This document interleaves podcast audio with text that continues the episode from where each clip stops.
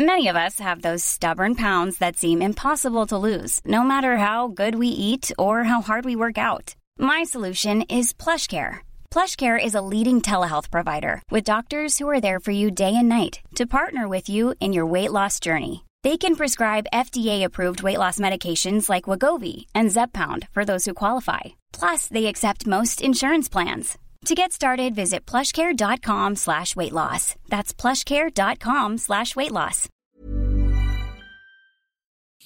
Bonsoir, bienvenue dans le podcast Culture PSG du lundi 10 avril 2017. Nous sommes au lancement. Au lancement, oh là là, ça y est, c'est n'importe quoi. Euh, nous sommes quatre ce soir pour débattre. On est au lendemain. Au, au lendemain. Au lendemain, voilà, c'est ça. ça promet, excusez-moi. Euh, c'est la séance. La, séance de questions-réponses qui nous attend en deuxième partie d'émission qui me perturbe énormément. Donc, euh, premier thème ce soir, PSG Guingamp, hier soir, euh, belle victoire 4-0. Euh, on, va, on va longuement revenir dessus parce qu'il s'est quand même passé pas mal de choses. Il y a eu quand même deux mi-temps très différentes, quelques événements à traiter. Bon, on va en parler logiquement. On fera donc ensuite la fameuse séance de questions-réponses puisque régulièrement vous nous avez demandé et Monsieur Martinelli m'a proposé ce thème tout à l'heure. Alors je lui ai demandé que mettons dans le podcast du soir? Et enfin, on finira comme d'habitude avec les résultats des autres équipes du, du PSG, puisqu'il y a eu euh, du handball, la réserve, les U19 qui ont joué ce week-end. Nous sommes quatre pour en débattre ce soir. Vous avez déjà entendu la voix de Max? Salut à tous. Euh, donc, Monsieur Martinelli est présent, comme toujours, puisqu'il m'a il même aidé à composer le sommaire. Salut. Et nous avons euh, notre roi de l'outrage, Alexis. Bonsoir à tous. Bonsoir à tous. N'hésitez pas à le lancer sur la. Ouais, de l'outrance, pas de l'outrage. Enfin, un peu deux aussi, quand même, on sait pas trop. Hein. N'hésitez pas à le lancer sur la campagne présidentielle après l'émission, vous allez voir, il va être très content d'en débattre avec vous. Ah, je serai ravi. Allez, on va attaquer direct sur le PSG Guingamp. Et bonsour à tout le monde sur live. J'en vois déjà quelques-uns qui sont là, qui étaient même en avance, contrairement à nous. Donc euh, bonsoir à Flo à 99,9%, Yeo, Nico, Panam Aubert. Bon, bah, je vois qu'il y, y, a tout le monde qui est là. Il y a déjà des gens qui te remercient pour euh, les, les questions-réponses, Mathieu. Donc on fera ça en, en deuxième partie d'émission. On vous dira quand envoyer vos questions parce que là, je vais avoir du mal à, à tout gérer, honnêtement. On va d'abord se concentrer sur le PSG Guingamp de hier soir, puisque le PSG a joué en dernier et a gagné.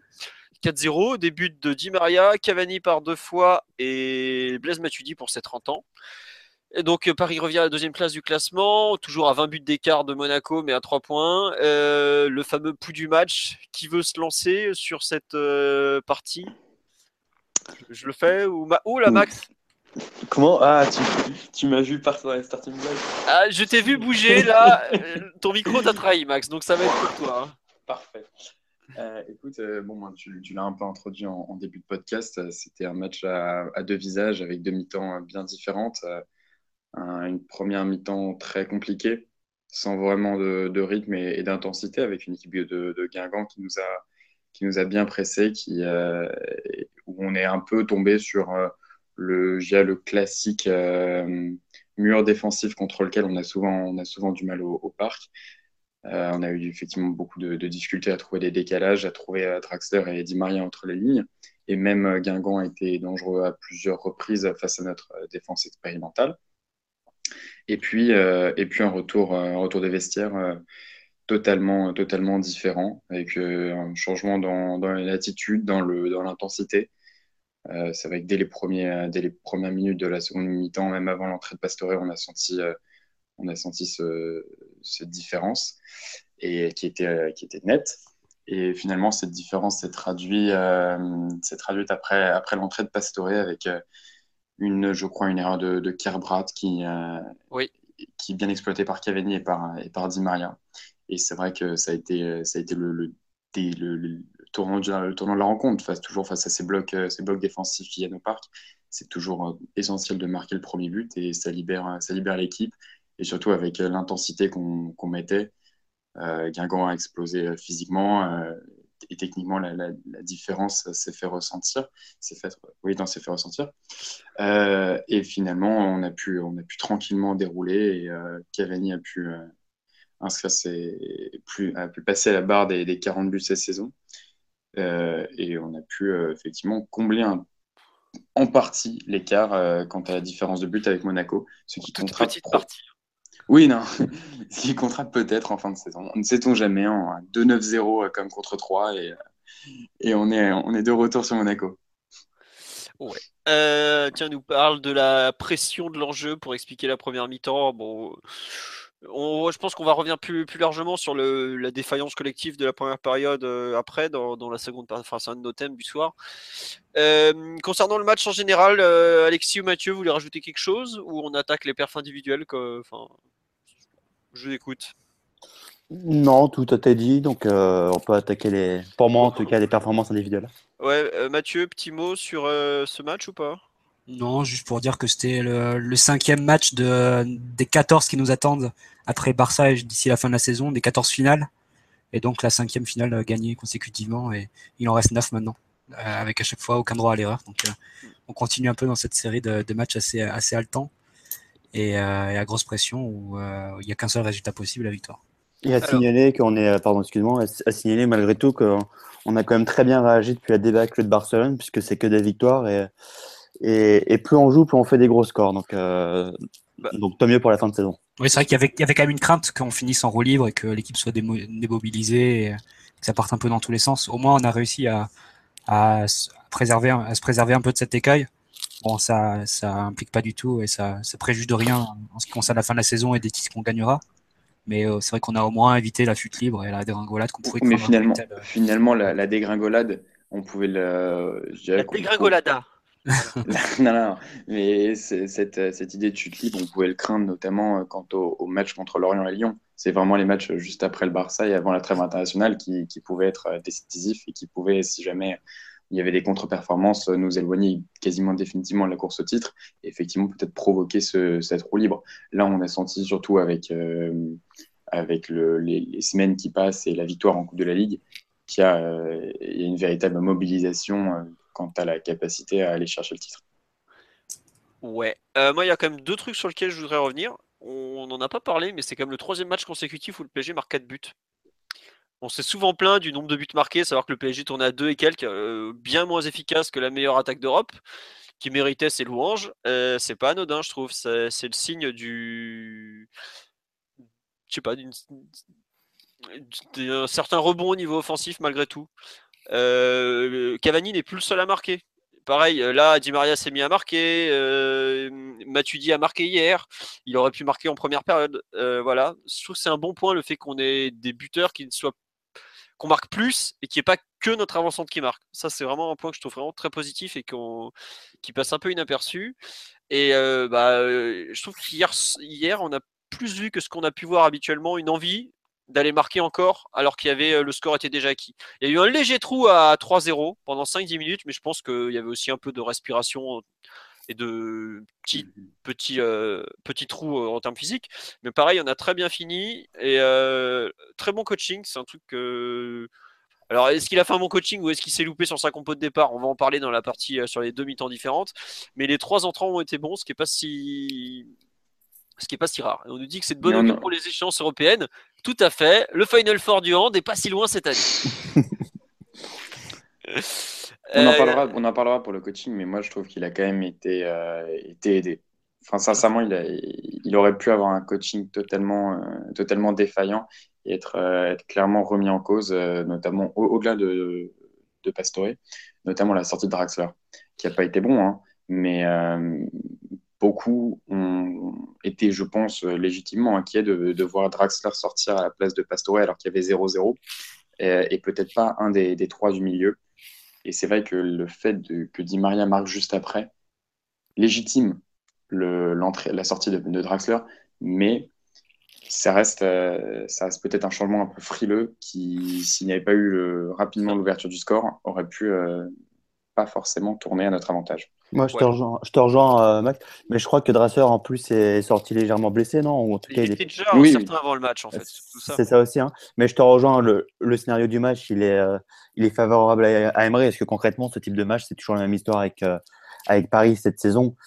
À partir du moment où on n'ouvre pas le score, bah voilà, on est tous entendus, je ne sais pas si c'est le terme, mais en tout cas, il y a, il y a une certaine anxiété qui, qui s'installe et et, et ça, la, vraie complexité pour le PSG dans ce genre de match, c'est d'ouvrir le score. Une fois que tu ouvres le score, bah ensuite, euh, ensuite c'est beaucoup plus facile. C'est exactement ce qui s'est passé hier. À partir du moment où on a ouvert le score, bah, le match est devenu hyper facile et puis les, les buts se sont enchaînés. Ouais, euh, juste un petit passage sur live parce qu'il y, a, y a déjà y a plein de gens qui réagissent. Euh... Il y a quelqu'un qui est d'accord avec toi, Mathieu. Et on me demande des excuses pour la jument uruguayenne. Euh, bah, euh, c'est devenu un bon joueur, mais bon, après. euh, Ah, il a pas- toujours été, Philo, hein, je te rassure. hein. Ah bah, C'est un bon joueur, Philo, quand même. Peu de respect. Non, mais euh, je veux dire, euh, quand je le traitais de jument uruguayenne, c'est la période où il ratait un- une vache dans un couloir, quoi, c'est tout. Euh, Il y a eu des moments, il a eu des périodes où il était vraiment pas bon devant les buts, quoi. J'ai aucun mal à dire qu'aujourd'hui il fait des très bons matchs, mais techniquement, il est bien meilleur. Le truc, c'est qu'il y avait, il faut prendre une, une autre chose en compte, c'est que euh, pendant trois ans, il avait quand même un volume de tirs par match qui était beaucoup moins, enfin beaucoup moins élevé que celui qu'il a en ce moment. Hier, il a, en plus de ses deux buts, il doit avoir trois, trois occasions en plus. 4. Il a la barre et les trois têtes où il se rate de façon incompréhensible d'ailleurs. Donc tu vois, ça fait au final, il marque 2 sur 6. Mm. Et euh, alors que l'an dernier, il avait peut-être trois occasions sur un match, des fois moins, parce qu'il était souvent obligé de d'être sur le côté gauche. Euh, on le voyait, enfin parfois certaines phases où il était derrière Matuidi, il envoyait des grandes transversales vers Aurier euh, euh, du côté vers le côté opposé donc. Euh, et donc il avait il moins de moins de tirs par match, moins d'occasions, et donc forcément, euh, s'il ratait sa seule occasion du match, tu avais un autre jugement sur son efficacité.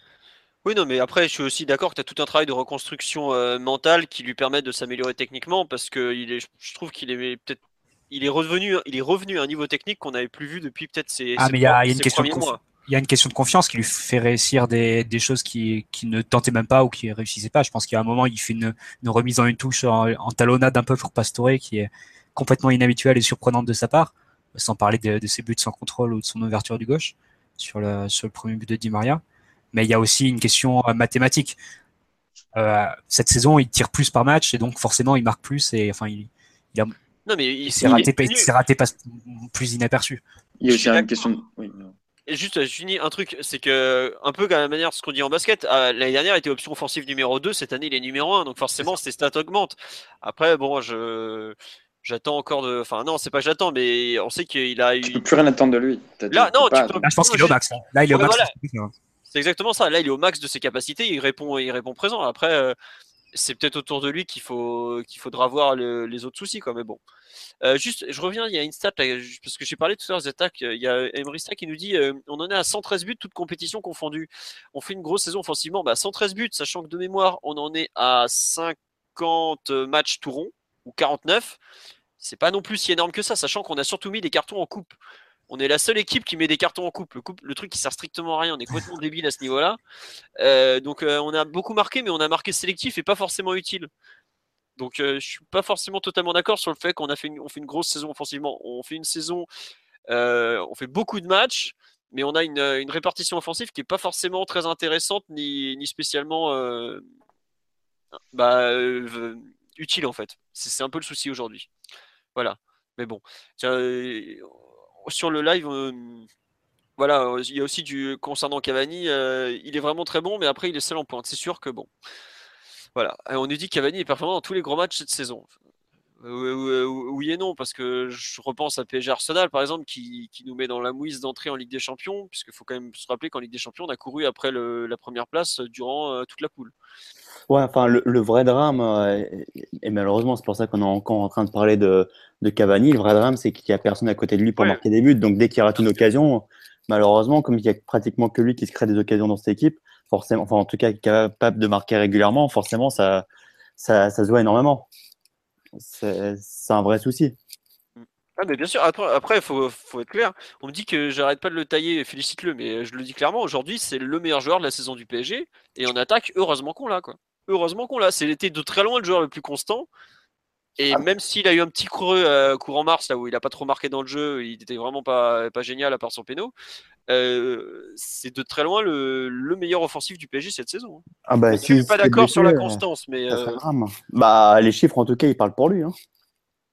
non mais je sais pas Mathieu, t'avais pas l'air d'accord quand je dis que c'était le meilleur joueur du PSG cette saison. Ah, euh, je, je disais pas que c'était le meilleur joueur du PSG sur la saison, je pense que c'est le meilleur joueur de Ligue 1 cette saison. Donc, euh, si tu revois, euh, ça, enfin, il est sur des bases exceptionnelles. hein. C'est c'est quelque chose de qu'il faut absolument pas banaliser. Il va finir à 40 buts en Ligue 1. Bah, ouais, ouais, il va peut-être il va peut-être battre Ibrahimovic et Bianchi l'an dernier. C'est c'est quand même assez. euh, Honnêtement, quand on a vu la saison d'Ibra l'an dernier, on pensait jamais que ce serait égalé, euh, enfin de sitôt, et, et il va le faire. Donc, euh, c'est c'est Bah, chapeau, chapeau à lui. hein. Bah, il lui reste 7 matchs pour mettre 9 buts quand même. hein. Il va falloir qu'il score. hein. Non, mais en tout cas, il sera dans ces eaux-là, quoi. Il va faire Ouais, une saison non, à bien 35 sûr. buts et toute compétition confondue, il sera à ballon de 50. Donc c'est. Non, c'est une très très bonne saison. Il faut, faut reconnaître que euh, on avait des doutes euh, concernant sa capacité à assurer une succession euh, d'Ibrahimovic, qui a quand même été un joueur majeur du PSG. Il a su assurer une succession. C'est plus les autres Ah. autour qui n'ont pas su assurer euh, le second rôle qui leur était soudainement dévolu. quoi. Bah, Les autres qui n'ont pas su aussi, d'une, récupérer le, le total de buts de Cavani de la saison dernière et de deux, récupérer une partie de l'influence offensive qu'avait Ibra dans le jeu euh, en termes de liant, etc. Mm. Ça, c'était un peu les, les deux, euh, les, deux, les deux choses qui nous empêchent de dire qu'on a été très très bon offensivement cette année. quoi. Ouais, voilà un peu les limites pour les pour répondre pardon à Ebrista qui sur les la grosse saison offensive. Il y a quand même quelques bémols. Euh, je vous propose d'avancer jusqu'au perf individuel de la rencontre d'hier. Euh, quel que quel perf euh, vous voulez retenir euh, ah, Juste un petit mot pour mon petit pitch riff qui est un des grands habitués de l'émission qui est pas là ce soir. On pense à toi. Voilà. Euh, quelle, quelle performance individuelle vous voulez retenir pour ce match euh, contre Guingamp justement? Qui veut se lancer? Bah, je commençais. Vas-y euh, Alexis. euh, T'as droit à un, un joueur. hein. D'accord, bah, un joueur, bah, Cavani, parce que euh, comme à chaque fois, c'est lui qui débloque le match et, et qui est toujours là pour marquer malgré ses occasions ratées. Indispensable D'accord. Bon, bah, et intouchable. Ah, t'as fait vraiment très court pour une fois. Ouais, j'étais rapide, hein, je m'améliore. D'accord. Non, mais c'est marrant. euh, tiens, monsieur, juste sur le live, on nous dit. euh, Tiens, ouais, on nous parle du record d'Ibra au PSG. Effectivement, il peut le battre dès la fin de l'année civile. Euh, Ibra s'est arrêté à combien? 180, c'est ça? Oh, je sais plus. 156, non? Il Ouais, cent- 156, ouais, 180, c'était le nombre d'auditeurs à ce moment-là. Euh, 156, bah là, Cavani doit être à 112 ou 113 par là? Ou 104 Ouais, enfin, ouais, évidemment qu'il va le battre, on le sait. Non, il va le battre. Oui, c'est qu'une c'est qu'une question de temps, à moins qu'il y ait une énorme blessure ou un truc qu'on lui souhaite pas, ou un départ cet été qui est pas du tout prévu, mais sinon, c'est évident qu'il va, qu'il va le Il a battre. 123 là. Et d'ailleurs, euh, en Voilà. parlant de ça, heureusement qu'il s'est pas blessé parce que vu, le, vu les merveilleux mercato euh, d'été et d'hiver du PSG, s'il s'était blessé, je sais pas comment Emery aurait fait. hein. Il aurait relancé Augustin peut-être, non je plaisante, mais euh, c'est c'est quand même incroyable qu'il n'y ait pas de remplaçant officiel de Cavani. Ouais. Enfin, c'est un monstre physique. hein.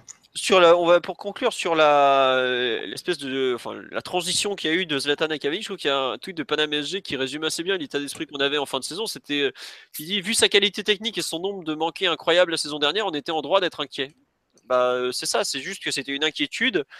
Et aujourd'hui, bah, il Non, a parce que- complètement levé Non, cette il, inquiétude. il a toujours marqué Ouais. 20 buts par saison, Cavani. Ouais, mais Enfin, 20 quand tu passes de 50 à 20, Alexis, t'es un gouffre. Non, il que- était pas, il était pas sauf 20, que il était à dans- 30 en plus. 30, 30 en plus. ouais, Ah, il a fait des saisons entre 25 et 30 quand il est arrivé chez nous, en gros. Depuis Ah, mais en jouant ailier, et il jouait ailier au PSG. enfin, Exactement. Enfin, t'avais aussi un décalage. T'avais un décalage de rôle qui peut expli- qui pouvait légitimement te laisser penser qu'il pouvait combler le gouffre entre les, les 25 et les, les 50. Ouais, ouais, ouais. Bon, ouais. Enfin, euh, non, mais je, je suis d'accord avec vous que c'était pas, c'était pas forcément la plus grosse inquiétude. Et puis d'ailleurs, euh, En tout cas, c'est la vraie bonne nouvelle de la saison, d'avoir récupéré le Cavani napolitain et peut-être même un, un peu mieux. Donc, Ouais. euh, ça, c'est quand même la réussite parce qu'il faut pas oublier d'où on part. Je sais pas si vous vous souvenez du PSG Metz de, de août dernier Ah oui. et plus le PSG Arsenal deux semaines plus tard. Là, on s'était dit qu'on était dans la merde quand même. Donc, d'autant qu'on n'avait pas de deuxième attaquant. on avait RSC qui venait de tomber face à l'appendicite, dont, opération d'où il n'est toujours pas revenu. Bah, il y avait, il y avait resté à l'appendicite, Ben Arfa euh, au placard, Di, Ma- Di Maria. Bah, ben Arfa a mangé l'appendicite de. C'est donc, Non, mais c'est quand même, euh, faut quand même lui tirer un gros coup de chapeau parce qu'il était quand même au, au fond du trou mentalement euh, à cette période-là. Je sais pas quelle est la part du, du staff de ses coéquipiers dans, dans sa, dans sa progression et dans son, dans sa remise qu'il- niveau. Mais heureusement qu'il a été, qu'il a rehaussé son niveau, qu'il a retrouvé son meilleur niveau parce que, une, ça fait plaisir parce qu'on retrouve le, le meilleur Cavani et deux, parce qu'on en a eu vraiment besoin et sans lui, je sais pas vraiment ce qu'on aurait fait. hein. Mais il a toujours des trous, Cavani. Et de toute façon, tous les attaquants, tous les grands attaquants, je pense à Griezmann par exemple, à Atletico, ils- tout le monde a un mois ou deux euh, dans la saison qui est compliqué. Et Cavani, vous verrez l'année prochaine, on aura encore le même débat, parce qu'il aura encore un mois où il va tout Il a pas eu vraiment de trou, Cavani. C'est juste qu'au début qu'il a, enfin, Ouais, ouais, mais sa, c'est normal. sa reprise au poste de numéro 9, il a eu du mal à reprendre ses repères en fait. Après trois ans exilé sur un côté, il a eu du mal à. Il y a aussi la, la façon dont les, ses, ses coéquipiers le sollicitaient, Mathieu. En Oui aussi, qui était habitué à assumer, chose. euh, le gros trou, souviens-toi, dont on a parlé plusieurs fois euh, entre nos milieux et notre attaque, où d'habitude bah, Zlatan était là pour, euh, pour faire tourner la boutique, il n'y était plus là. Et Non, mais ce que je veux dire, c'est que Cavani individuellement, on va dire que depuis septembre, il est, je peux pas dire qu'il y ait eu un mois où il soit passé au travers, où il marquait plus, où il, eu vraiment du mal à se créer des occasions ou quoi. Donc c'était c'est juste qu'il a eu du mal à retrouver ses repères et, l'équipe à, à, se, à se réadapter à, à, un joueur qui est totalement différent d'Ibra évidemment. Donc et d'ailleurs l'équipe c'est pas totalement encore adaptée je pense parce que il y a encore des il y a encore des, des problèmes qui subsistent. de mieux en mieux quand même. Oui, de mieux en mieux, mais ce que je veux dire, c'est que voilà, il y a des fois des défauts un peu de créativité et de, de lien entre le milieu et l'attaque. Mais, euh, mais non, Cavani, je pense qu'individuellement, si tu prends juste lui, indépendamment des défauts de l'équipe, que l'équipe s'est trimballée tout au long de la saison presque, euh, lui, il est vraiment irréprochable et pour rien dire sur sa saison. Ouais.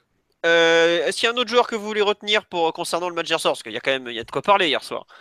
Max, toi qui, qui a l'air avec la connect qui tient pour l'instant. Euh, écoute, euh, alors là, tu me prends un peu de cours. J'avais pas, j'avais pas prévu. Non, mais attends, on peut te laisser réfléchir, t'inquiète pas. Ouais, je, je viens. Mathieu, tu veux parler d'un joueur en particulier ou pas, toi? Je prendrai le dernier. Forcément Di Maria, c'est ça? Vas-y, je savais bien que tu allais me parler de Di Maria, t'inquiète pas. Non, bah, il a encore fait un très bon match avec. en première mi-temps, je pense que c'est le joueur qui, qui a le plus essayé, qui était le plus recherché, qui a, qui a le plus tenté pour déstabiliser la, la défense euh, Guingampès, bon, avec la part de déchets euh, habituelle, et notamment sur coup de pied arrêté, notamment ceux qui frappent rentrant, où là, il a, toujours du mal un peu à, régler la mire. Mieux quand il les frappe sortant d'ailleurs. Je sais pas si, euh, si c'est une tendance qu'on peut observer sur l'ensemble de la saison, mais mais euh, sur la deuxième mi-temps, il a, encore, il, a profité du fait qu'après l'ouverture du score, les espaces se sont vraiment agrandis et dans cette configuration-là, vraiment, il excelle. Et, euh, plus la rentrée de Pastore qui, euh, qui a joué vraiment axial, donc très proche de Di Maria, donc ça m'a permis d'avoir un joueur de, de plus avec lequel s'associer. Donc l'un dans l'autre, ça fait euh, ça fait un match très complet une nouvelle fois pour Di Maria, très dangereux. buteur, passeur, donc voilà. On le retrouve au bon moment. Ouais. bah là sur le live, on nous parle beaucoup de Kim Pembe aussi ou, de Kurzawa. Et Kim Pembe. je, suis pas, je suis pas d'accord. Kim Pembe. Bah hier en fait. Euh, il a fait des erreurs. Il a fait des erreurs. Il a fait des erreurs, mais hier il a eu un rôle vraiment très différent de ce qu'il a d'habitude parce que d'habitude quand il joue avec euh, Marquinhos ou Thiago Silva, il est un peu le mec qui va au charbon et l'autre qui assure plutôt en couverture. Hier c'était le contraire parce que Aurier avait tendance à vachement monter et c'est Kim Pembe qui devait assurer des couvertures. C'est un rôle qu'il connaît pas vraiment. Et je trouve qu'il s'en C'était Rabiot, qui, c'était Rabiot qui couvrait Aurier. Oui, oui, non, mais ce que je veux dire, c'est qu'il avait beaucoup plus un rôle de, de libéraux par rapport au rôle de stopper qu'il a d'habitude. Tu vois ce que je veux dire? Oui, c'est vrai qu'il sortait moins d'anticipation. Voilà, il sortait beaucoup moins. Et je trouve que pour un gamin de 21 ans qui découvre un peu ce poste-là, ce rôle-là qu'il a rarement eu dans sa carrière, euh, il s'en est vraiment pas mal sorti. Autant à Avranches, il avait fait un match euh, dans ses standards habituels, très percutant, euh, il va chercher le duel et tout. Autant hier, il était plus en retrait, à, pas à calmer, mais à gérer de l'arrière un peu. Et c'était pas facile à, gérer. Et je trouve qu'il s'en est vraiment pas mal sorti il avait davantage de responsabilités. C'était clairement le, patron de la défense. C'était le seul euh, défenseur central de métier. Donc évidemment qu'il euh, avait davantage de, responsabilités quant au repère à avoir avec Aurier. Maintenant, je trouve qu'il a trop de, il a encore trop de sautes de, concentration. Et euh, effectivement cette relance là qui, aurait pu coûter très cher. il a tendance effectivement encore trop, à trop se disperser. Et, euh, et, ça, et voilà, pour un, pour un défenseur central, euh, il, est, il doit avoir plus de, euh, de, concentration et surtout plus de concentration constamment dans, dans la rencontre. Tu juges que c'est un problème de concentration, toi, Max? Je pense que c'est une erreur de jugement. En fait, il, pense que c'est ah, possible et en fait, il croit, enfin, il pense que c'est possible de la mettre et, et, bah, il, se trompe dans l'exécution ou. Bah, il la met pied droit, plein, pied droit, plein axe avec une presque une nonchalance, euh, comme si effectivement ça n'allait pas. Enfin, je sais pas, euh, quand, le fait de ne pas mesurer la distance ou de ne pas mesurer la difficulté de la passe, ça reste un problème de concentration. Hein. Euh, de lecture, de lecture, Max. Non, mais je suis d'accord. Mais il a, il a un problème. il, a, il, a pas, il, a, peu de problèmes de lecture. il a moi, je trouve que c'est davantage justement le, fait de. Concentration? Ben, J'ai pas envie de répéter concentration, mais davantage le, fait de. Euh, un oubli, un oubli tout simplement. Il s'oublie et euh, il a tendance à ne pas jouer sur le même rythme tout au long de la rencontre. Mais attends, il est jeune, c'est sa première vraie saison complète. Et juste dit en passant d'ailleurs, euh, le quatrième but, c'est lui qui fait l'interception hein, et qui décale pour, pour Lucas, si je me rappelle bien. Tout à fait, Alexis. Je suis allé revoir l'action euh, pendant que je bouclais les, les perfs individuels à 3h du matin. Et c'est bien lui qui intercepte avant de relancer. Et même, il finit l'action. Il finit l'action, il décale sur Lucas qui sonne pour Matuidi. Ouais, il propose même le dédoublement à Lucas. Exactement, tout à fait. Donc, KPMB, je suis d'accord avec vous sur le fait qu'hier, il n'a pas fait un grand match. Bon, heureusement, il n'y avait, pas, il avait pas grand monde en face avec tout le respect que j'ai pour euh, Jimmy Briand. Mais... C'est dur parce que Priva, c'est pas un mec facile à gérer avec son gabarit. Il l'a plutôt bien pris. Par contre, il a eu du mal face à Mendy. Qui est ah, je peux te dire qu'il a un physique imposant, euh, Privat, si tu vois ce que je veux dire. Ah oui, c'est un monstre. le mec qui marque plus avec la tête qu'avec les pieds, je crois que ça veut tout dire. Il était juste devant moi hier au parc en première mi-temps, et... non deuxième pardon, et physiquement il est, ah ouais, c'est, c'est un monstre. Mais Kipembe, euh, moi j'aime beaucoup, même si hier effectivement ça n'a pas été son meilleur match, et que la, et la relance euh, qui fait plein axe là où il y a une frappe euh, d'un grand pêche, j'ai oublié le nom.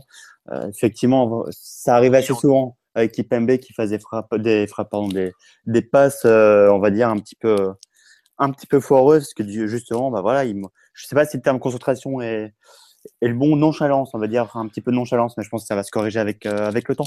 Surtout qu'hier, honnêtement, il n'était pas aidé avec euh, Aurier. Je ne vais pas taper sur Aurier qui fait pas un mauvais match, hein, sincèrement. Mais au niveau des placements, etc., avec Kipembe Aurier, d'ailleurs, à un moment, je me rappelle, je crois que c'est à 3-0, ils se rentrent dedans, non? Ils se euh, Ouais, c'est ça, ils se rentrent un peu dedans sur un contre où ils, ils, ont, ils veulent tous les deux jouer l'interception et c'était tu vois qu'il manque de repères, tout simplement. Quoi. Donc, il manque un, bon arrêt de, de trappe. oui, qui a, qui a, fait un bon arrêt d'ailleurs. Mais donc, voilà, tu vois, c'est un, un, tout ce qui peut expliquer le fait que Kipembe, voilà, hier, était un petit peu incertain dans ses relances, on va dire ça comme ça. Mais juste, on n'a pas envie de mettre Kimpembe en flop hier, hein, attention. C'est juste que je trouve qu'on attend aujourd'hui euh, après les performances qu'il nous a sorties cette saison, encore davantage. Et euh, le, niveau d'exigence, il est devenu de plus en plus élevé pour lui. On attend qu'il euh, gomme toutes ces, petites erreurs, qui pourraient, toutes ces erreurs menant à un but.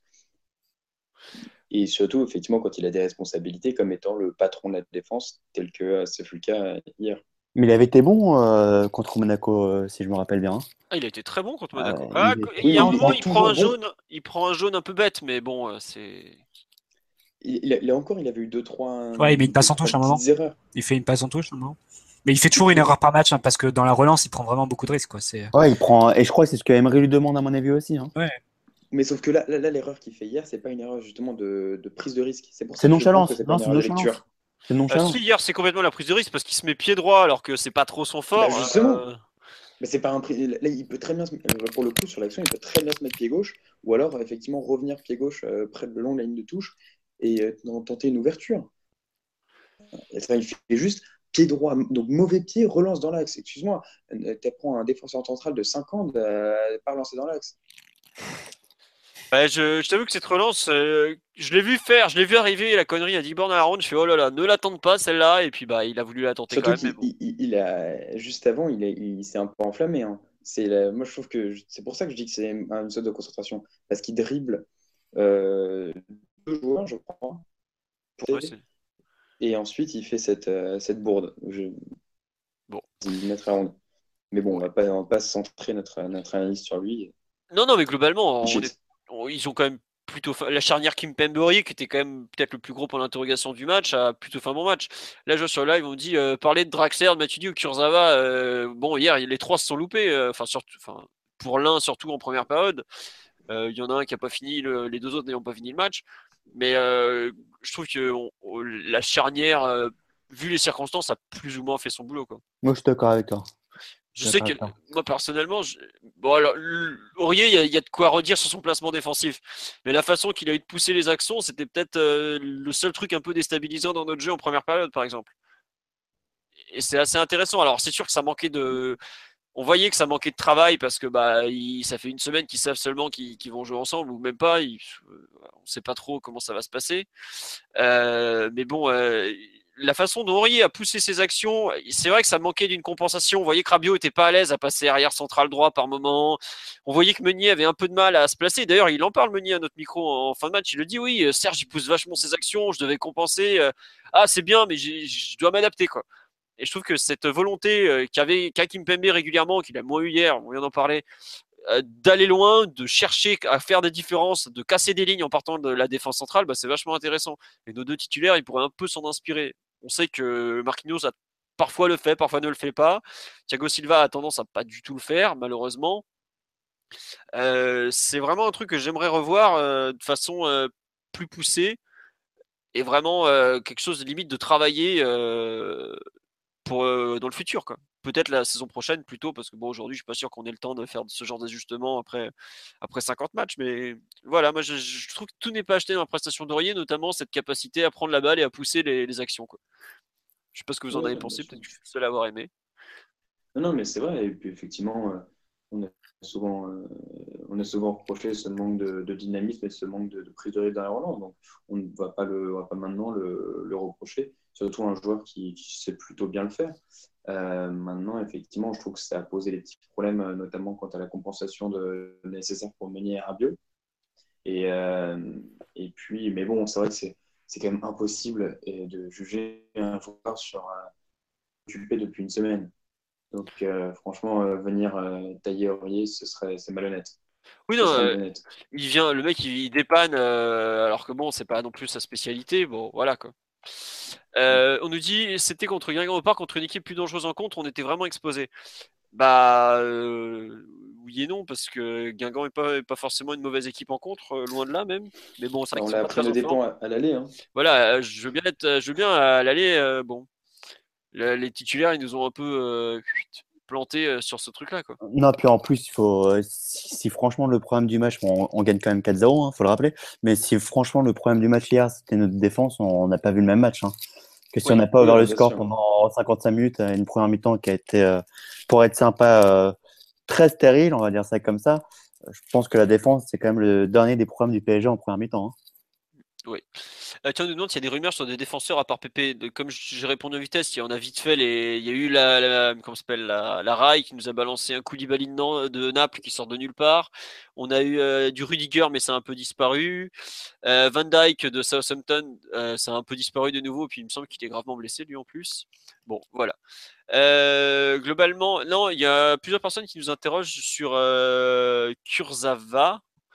Euh, mais le problème de Kurzawa, c'est qu'on le sait très bien, c'est qu'il finit la saison sur la jante parce qu'il joue à moitié blessé. Comme Meunier d'ailleurs. Hein. Meunier, ça, fait des... le pauvre euh, Meunier. C'est incroyable. Hein.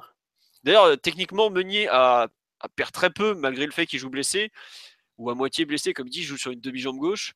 En revanche, Kurzawa, grosse perte de, niveau depuis qu'il qu'il a eu ce problème depuis Belgique à, à l'automne, c'était de mémoire, c'était ça, c'était euh, début septembre qu'il a eu le premier souci de pubalgie contre Saint-Etienne. Il se fait mal à la mi-temps, puisqu'on joue avec Kimpembe arrière gauche euh, dès la mi-septembre. ça commençait bien la saison, tiens. On n'a pas fait gaffe, on s'est pas dit que c'était, y avait déjà une couille, mais si, c'était déjà un problème. Donc voilà. Euh, vous voulez rajouter une prestation individuelle ou on a un peu fait le tour? Bah, je pense qu'on va parler de Pastore après. Donc, bah, on, va, on va parler de Pastore forcément ensuite. Donc je pense que. C'est pour ça que là, Là, je, vois sur le live, il y a des Draxler et bon, Kurzawa, on en a parlé, mais c'est vrai, Draxler, c'est difficile de parler également. De, de, de, de même qu'on n'a pas trop envie de parler de Dorier parce qu'il ne veut pas son poste. On on est en train de te perdre, Max. Je, bon, je dirais juste un mot. Que ça... Pardon, excuse-moi. Je dirais juste un mot parce que ça fait toujours plaisir. Euh, encore un bon match de Verratti pour moi. Oui, c'est vrai, on n'en parle pratiquement jamais parce, parce que c'est normal. Hein. Ouais, c'est la norme, mais il faut quand même le souligner. Parce que, bon, évidemment, hier, c'était des adversaires largement à sa, à sa portée, mais mine de rien, bah, c'est encore un, un, des tout meilleurs joueurs du PSG hier. Alors, pour contrebalancer, un, un, match quand même assez terne de Rabiot, notamment en première mi-temps, avec. Euh, euh, il était un peu dans son soir de tension, comme ça lui arrive, euh, pas régulièrement, mais de temps en temps. Et voilà, il touche de balles un peu superflues, les passes dans le confort, pas de prise de, pas de prise de l'espace quand il en avait devant lui. Euh, aucune passe qui fait avancer le jeu. Donc c'était, euh, c'était pas un très très bon match de Rabiot hier. Bah, notamment, en mi-temps, notamment mi-temps. Le fameux Rabiot se met au niveau de l'adversaire. Quoi. Ouais, ça c'est un vrai problème. D'ailleurs, on en parle assez souvent, mais euh, je pense pas qu'il choisisse ses matchs. Je pense qu'à mon avis, c'est inconscient. Mais effectivement, les écarts de prestation qu'il y a entre le Rabiot dans les grands matchs et, le Rabiot dans les petits matchs, sachant que depuis l'avant-match de Barcelone où il était, était malade, on, voit un Rabiot qui est euh, très loin de son meilleur niveau aussi. À mon avis, c'est pas anodin. Hein. C'était pas mal face à Monaco, j'ai trouvé, mais je pense que, que la, différence que tu notes entre les gros matchs et les, petits matchs, c'est vrai que je suis assez d'accord avec toi, c'est pas forcément mental, ou du fait qu'il choisisse ses matchs, mais c'est vrai qu'il y a aussi le, le, contexte. de, enfin, Voilà, ouais, le contexte qui lui va, qui va mieux à son jeu en fait. Je absolument. pense que c'est un joueur qui a besoin quand même qu'il y ait de l'intensité dans un match pour qu'il puisse euh, mettre, imposer son physique pour faire des récupérations et jouer, euh, Exactement. et jouer vers l'avant. Alors que quand le match est, il n'y a pas beaucoup d'espace devant lui, enfin, il a du mal à mettre du rythme et à, et à mettre de l'intensité dans son jeu naturellement, je pense. Il, a besoin que l'intensité elle vienne du, du match de lui-même. Et d'ailleurs, sa sortie hier a été plus. euh, Enfin, Drassier est premièrement sorti pour des problèmes euh, physiques, mais j'entendais se faire critiquer, etc. Bon, à l'arrivée, ça a donné raison à Emery, puisqu'il a marqué. et Pour moi, il fait pas un mauvais match. Mais ça aurait été plus logique, au vu du match, de sortir Rabiot que, que Matuidi, au passage. hein. Euh, oui, mais euh, il y avait aucune raison. Enfin, je sais pas. euh, oui. Si tu prenais des risques avec Pastore, tu vois, à 0-0, tu trouvais pas la solution. Heureusement, on a vite marqué après la sortie de Drassier, donc le match, a- on a déroulé Oui, mais tu avais besoin, t'avais besoin d'équilibre et c'est vrai que Ma- Matuidi faisait pas un bon match non plus. hein. Euh, Si on souligne Ah le, non, sa première mi-temps, elle est horrible. Rabiot à juste titre. Mais il a failli marquer, Voilà, mais en dehors de ça, ça oui, c'est un peu le vide. hein. Euh, Voilà, bon, c'est pour ça. Donc, Je vous propose de switcher sur la partie collective. Comment on explique justement ces fameux demi-temps euh, très différentes du, du PSG euh, entre l'horreur de- ou presque la première période et la seconde période beaucoup plus réussie Qui, qui, qui veut se lancer Bah, je vais commencer encore. D'accord, euh, mais euh, je- ne vais fais être rapide. tunnel, voilà. Non, je vais être rapide. Bah, c'est très simple. euh, je suis encore meilleur qu'Emery. Non, je plaisante. Le PSG, on se rend bien compte, on va encore se répéter, qu'il a été configuré d'une telle façon que dès qu'il y a les bétons en Ligue 1, si on marque pas très rapidement, si on n'arrive pas à enflammer le match, et ça malheureusement on n'arrive pratiquement jamais à le faire, bah, ça devient des matchs qui sont, euh, faut employer le terme, qui sont vraiment chiants, laborieux. Tant qu'on n'arrive pas à ouvrir le score, on a l'impression qu'on pourrait jouer des heures sans marquer. Et moi, ce qui m'a, frappé en première mi-temps, c'est justement le fait qu'on n'a pratiquement pas eu euh, une seule occasion. Et je craignais énormément le, le même style de match que ce qu'on avait fait contre Toulouse, qui a nous coûté le titre d'ailleurs. Le 0-0 qui avait été juste après le Barça, si vous vous souvenez bien. Bah, hier, la première mi-temps pour moi contre Guingamp, c'était un petit peu un, un remix de, de ce match-là, parce que tout simplement, cette équipe-là, elle est, à mon avis, mal configurée contre les bétons. Ensuite, comme on a des, j'allais dire des stars, des individualités devant qui sont largement au-dessus en Ligue 1, bah, on fait la différence. Enfin, souvent, on arrive à faire la différence et, et heureusement, à commencer par, euh, par Cavani. Mais tant qu'on n'ouvre pas le score, on donne effectivement l'impression de pouvoir, euh, de pouvoir jouer des heures sans, sans marquer. C'est stérile on a beaucoup de mal à se projeter euh, vers l'avant. Et une fois qu'on ouvre le score, bah, forcément, bah, comme on est une équipe qui est vraiment configurée, pas, pas forcément pour le contre, mais en tout cas pour trouver, euh, pour avoir des espaces plutôt, ce sera plus approprié. Bah, une fois qu'on ouvre le score, ensuite on déroule et c'est un autre PSG. Ouais, je pense que Je tu, viens de dire la, di- tu viens de dire la différence, je pense, entre la première mi-temps et la deuxième mi-temps. Avec si dans la première mi-temps, il n'y avait pas d'espace. but, hein. La première mi-temps, il n'y avait pas d'espace. Et dans la deuxième mi-temps, il y avait des espaces. Et l'entrée de Pastore aussi, bien sûr. Bah, je pense que enfin, c'est surtout le fait que Guingamp s'est plus livré, en fait, parce que tu regardes le premier et le troisième but, c'est des contres. Ouais, mais c'est lié, c'est lié. Ouais, le premier but d'ailleurs est grotesque, Bah, un vrai cadeau. hein. Pastore, il rentre dans un contexte où Guingamp se livre plus, où il y a davantage d'espace, et à ce moment-là, c'est évidemment un contexte où Pastore peut, peut vraiment faire le, de bonnes choses, parce que c'est là où il va, il va s'associer avec les autres, se rendre disponible, remonter les ballons, etc. Et dans un contexte, une deuxième mi-temps beaucoup plus ouverte, euh, c'est évident que Pastore va donner son meilleur et, et l'équipe aussi va donner son meilleur. Donc, euh, c'est c'est vraiment euh, la première mi-temps dans la droite lignée des matchs face à Lille, face à Toulouse, face à Nancy Voilà. pas d'espace, pas de jeu. Et une deuxième mi-temps, euh, un- j'ai trouvé qu'il y avait en plus des buts qui étaient ressemblant, euh, semblables à ceux de à ceux marqués à celui face, marqué face à Bordeaux lors du 3-0 en championnat. Euh, C'était Di Maria qui fait euh, sur un compte qui La transversale là? Ouais la transversale, l'axe. fait transversale pour Cavani pour Cavani qui fait la reprise et là on a on a remarqué les deux fois les mêmes buts hier une, fois euh, Di Maria pour Cavani une fois Cavani pour Di Maria Et merci au cadeau euh, Gagrampet sur le premier but et, euh, Ouais. Et au sens du jeu de Cavani. Que c'est un caviar ce qu'il donne pour euh, Di Maria. Mais tu vois, par exemple, le, le but de Matuidi, c'est, typiquement, bah, je crois que c'est Un contre. Un contre aussi, Guingamp qui défend un 4 ou 5 et après on peut, on peut marquer comme ça. Mais c'est vrai que quand tu as toute l'équipe qui est repliée, hier Guingamp était vraiment très discipliné, tu avais un, un 6-3-1 côté Guingampais qui se dessinait. Mais qui joue assez haut, hein, qui joue assez haut d'ailleurs, j'ai trouvé. Enfin, j'ai pas les stats. Assez haut, mais- c'est assez haut, je sais pas, parce que quand, quand ils perdaient, quand ils n'avaient pas le ballon et qu'ils se repliaient, je pense que c'était quand même assez, assez bas, mais c'est vrai qu'on a toujours autant du mal à, à trouver des solutions. Je sais pas si c'est un problème de rythme, de qualité, de précision, tout ça à la fois. Ce qui est incroyable, c'est qu'on n'enflamme pas les matchs, tu vois. Alors qu'on sait Ouais, que euh, c'est la clé pour nous, c'est de marquer vite. Et à chaque fois, on a l'impression qu'on retombe dans ce faux rythme, comme tu dis. C'est bon, euh, Mathieu, t'as fini ou, ou pas? Parce que j'ai pas réussi à savoir si Alexis t'avait coupé ou si t'avais fini. Non, non, non, non, non c'était plus rien d'autre à ajouter. Non, mais il y a un truc euh, sur live, on a parlé, c'est la, la fatigue Guingampèse. Est-ce que vous pensez vraiment qu'il y a une, une fatigue à force de faire des allers-retours dans la largeur, notamment, je pense? À terme. J'ai pas compris. Non, pardon. Non, non, je t'ai interrompu. Non, non, je te laisse Euh, finir, pardon. Non, non, mais c'était juste euh, ça la question, parce que j'avoue que cette thèse de la fatigue, on l'entend régulièrement euh, chez les adversaires surtout. Et j'ai du mal à la quantifier. euh, Ah, C'est ce que disait Laurent Blanc aussi, c'était la théorie de Laurent Blanc, hein, garder le ballon, le confisquer, et, et parce qu'à un moment les espaces vont apparaître euh, par fatigue, et donc à, à ce moment-là en profiter pour marquer, mais c'est possible, c'est possible. Après, après c'est ouais, c'est très possible que en fin de match, mais après, euh, euh, comme tu dis, comment le quantifier? Moi, je pense qu'il n'y a pas un décalage au niveau de la mi-temps. Tu ne peux pas expliquer totalement la, seconde mi-temps réussie par le, par la fatigue. Dirais que la fin de match, euh, plus débridée, où il y a eu beaucoup d'espace, il y a eu beaucoup d'occasions, euh, parce que Cavani, on n'en parle pas, mais bon, il manque quand même deux ou trois occasions très très franches. Euh, il y a quand même beaucoup de... Oui, et là, pour le coup, je pense qu'on peut parler de partie euh, d'impact du, du déficit physique euh, Guingampais. Et puis surtout, nerveusement, ils ont complètement lâché après le, après le deuxième ou peut-être le troisième but euh, parisien. Deux deuxième, buts qui se prennent en 4 minutes, c'est Ouais, voilà. Ouais, voilà, c'est mentalement, ouais, ça plie. fin du match. Alors que 5 minutes avant, tu trembles parce que tu te demandes comment tu vas réussir à ouvrir le score. C'est ça, c'est Ça, ça. je suis pas d'accord. Non, je suis pas d'accord. Enfin, trembler, c'est Euh, un bon terme, mais un mauvais Franchement, il sentait, il sentait pas très bon le match, Max. Mais ça sentait pas non, bon. non, ah bah, ah bah alors là, je suis en désaccord avec vous.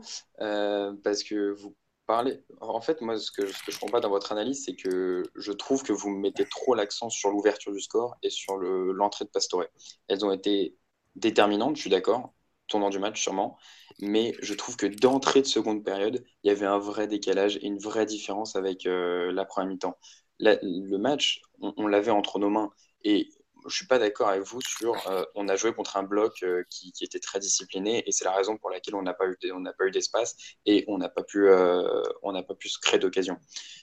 C'est en partie vrai, mais je trouve que c'est surtout le manque d'intensité, le manque de rythme qu'on mettait dans, le jeu.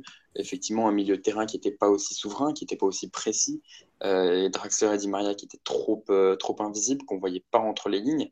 Euh, Cavani qui a dû toucher peut-être euh, 3-4 ballons dans la première demi-heure.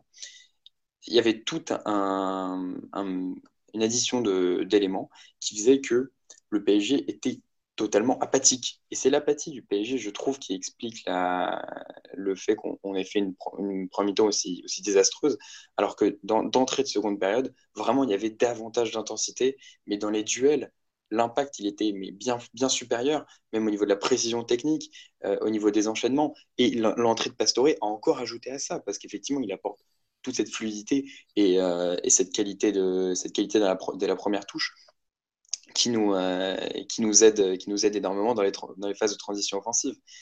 Mais oui, l'entrée de Pastore et l'ouverture du score ont été les tournants du match, mais je trouve que déjà, dès la seconde, période, on avait eu un changement de mentalité. Pour moi, c'est vraiment tout dans la mentalité. Est-ce que le PSG avait euh, la, la mentalité euh, du rythme pour bouger ce, ce bloc Guingampais euh, qui, c'est vrai, était bien en place Tu vois, Max, pour rebondir sur ce que tu, ce que tu dis, il y a, je te rejoins en partie, je pense. euh, il y a une question, une question de mentalité, de concentration, de volonté, et je trouve que Matuidi l'incarne très bien. Euh, tu vois, sa première mi-temps, techniquement, elle est, elle est dégueulasse. On va pas se mentir, elle est dégueulasse. Tu vois, la seconde période qu'il fait, elle est bien meilleure. Mais bien, bien meilleure. Il n'y a pas photo, tu vois. Et je me dis qu'il n'y a pas qu'une question de positionnement, qu'une question de fatigue. Il y a aussi le, la, ce que les, la concentration, notamment, dont on parlait tout à l'heure avec Kimpembe euh, de, sur ses passes. Et ben, je trouve que tu avais un manque d'application. Après, c'est vrai que plus le temps passe, plus les espaces s'ouvrent. C'est évident. Et on avait du mal. Mais tu vois, par exemple, je trouve que la deuxième période de Rabiot, pareil, elle est beaucoup plus intéressante que la première. Et quand tu as comme ça Ouais, 2, bien 3, sûr. 4 joueurs, un mec comme Kurzawa, par exemple, sa première mi-temps, euh, techniquement, elle est, elle est pourrie, quoi. Faut quand même le dire. Il a pas, je crois qu'il a pas réussi un centre. Et on, Euh, on parle, on parle d'espace, mais il y a- Voilà, ouais. mais il y en y avait a- en premier mi-temps. Il y en avait en premier mi-temps des espaces. Sur les côtés, il y en avait un peu, mais après, je trouve qu'on a toujours ce problème de manque à la, dans la surface du nombre de joueurs. Il y a, tout, on y a qu'un mec à viser chez nous. C'est pas dur de, le ligoter. Hein. Mais voilà, tu vois, comme nous dit euh, Rudy sur live, il est récurrent ce problème de concentration chez nos joueurs. Non seulement je trouve qu'il est récurrent, mais je, pense vraiment qu'aujourd'hui, ce qui pourrait nous coûter le titre, donc c'est la différence de but, et que ce, problème de concentration, de volonté, d'envie, euh, se retrouve vraiment particulièrement dans la différence de but. Ou c'est un truc, il suffit de vouloir continuer à, attaquer, quoi. Et que nous, dès qu'il y a un, but d'écart, on s'arrête de jouer une fois sur deux, pratiquement. Et là, tu, vois, j'ai souvent défendu Emery pour ses choix, tout ça. Mais je trouve qu'en termes d'état d'esprit à insuffler, et ben là, il y a, un vrai manque.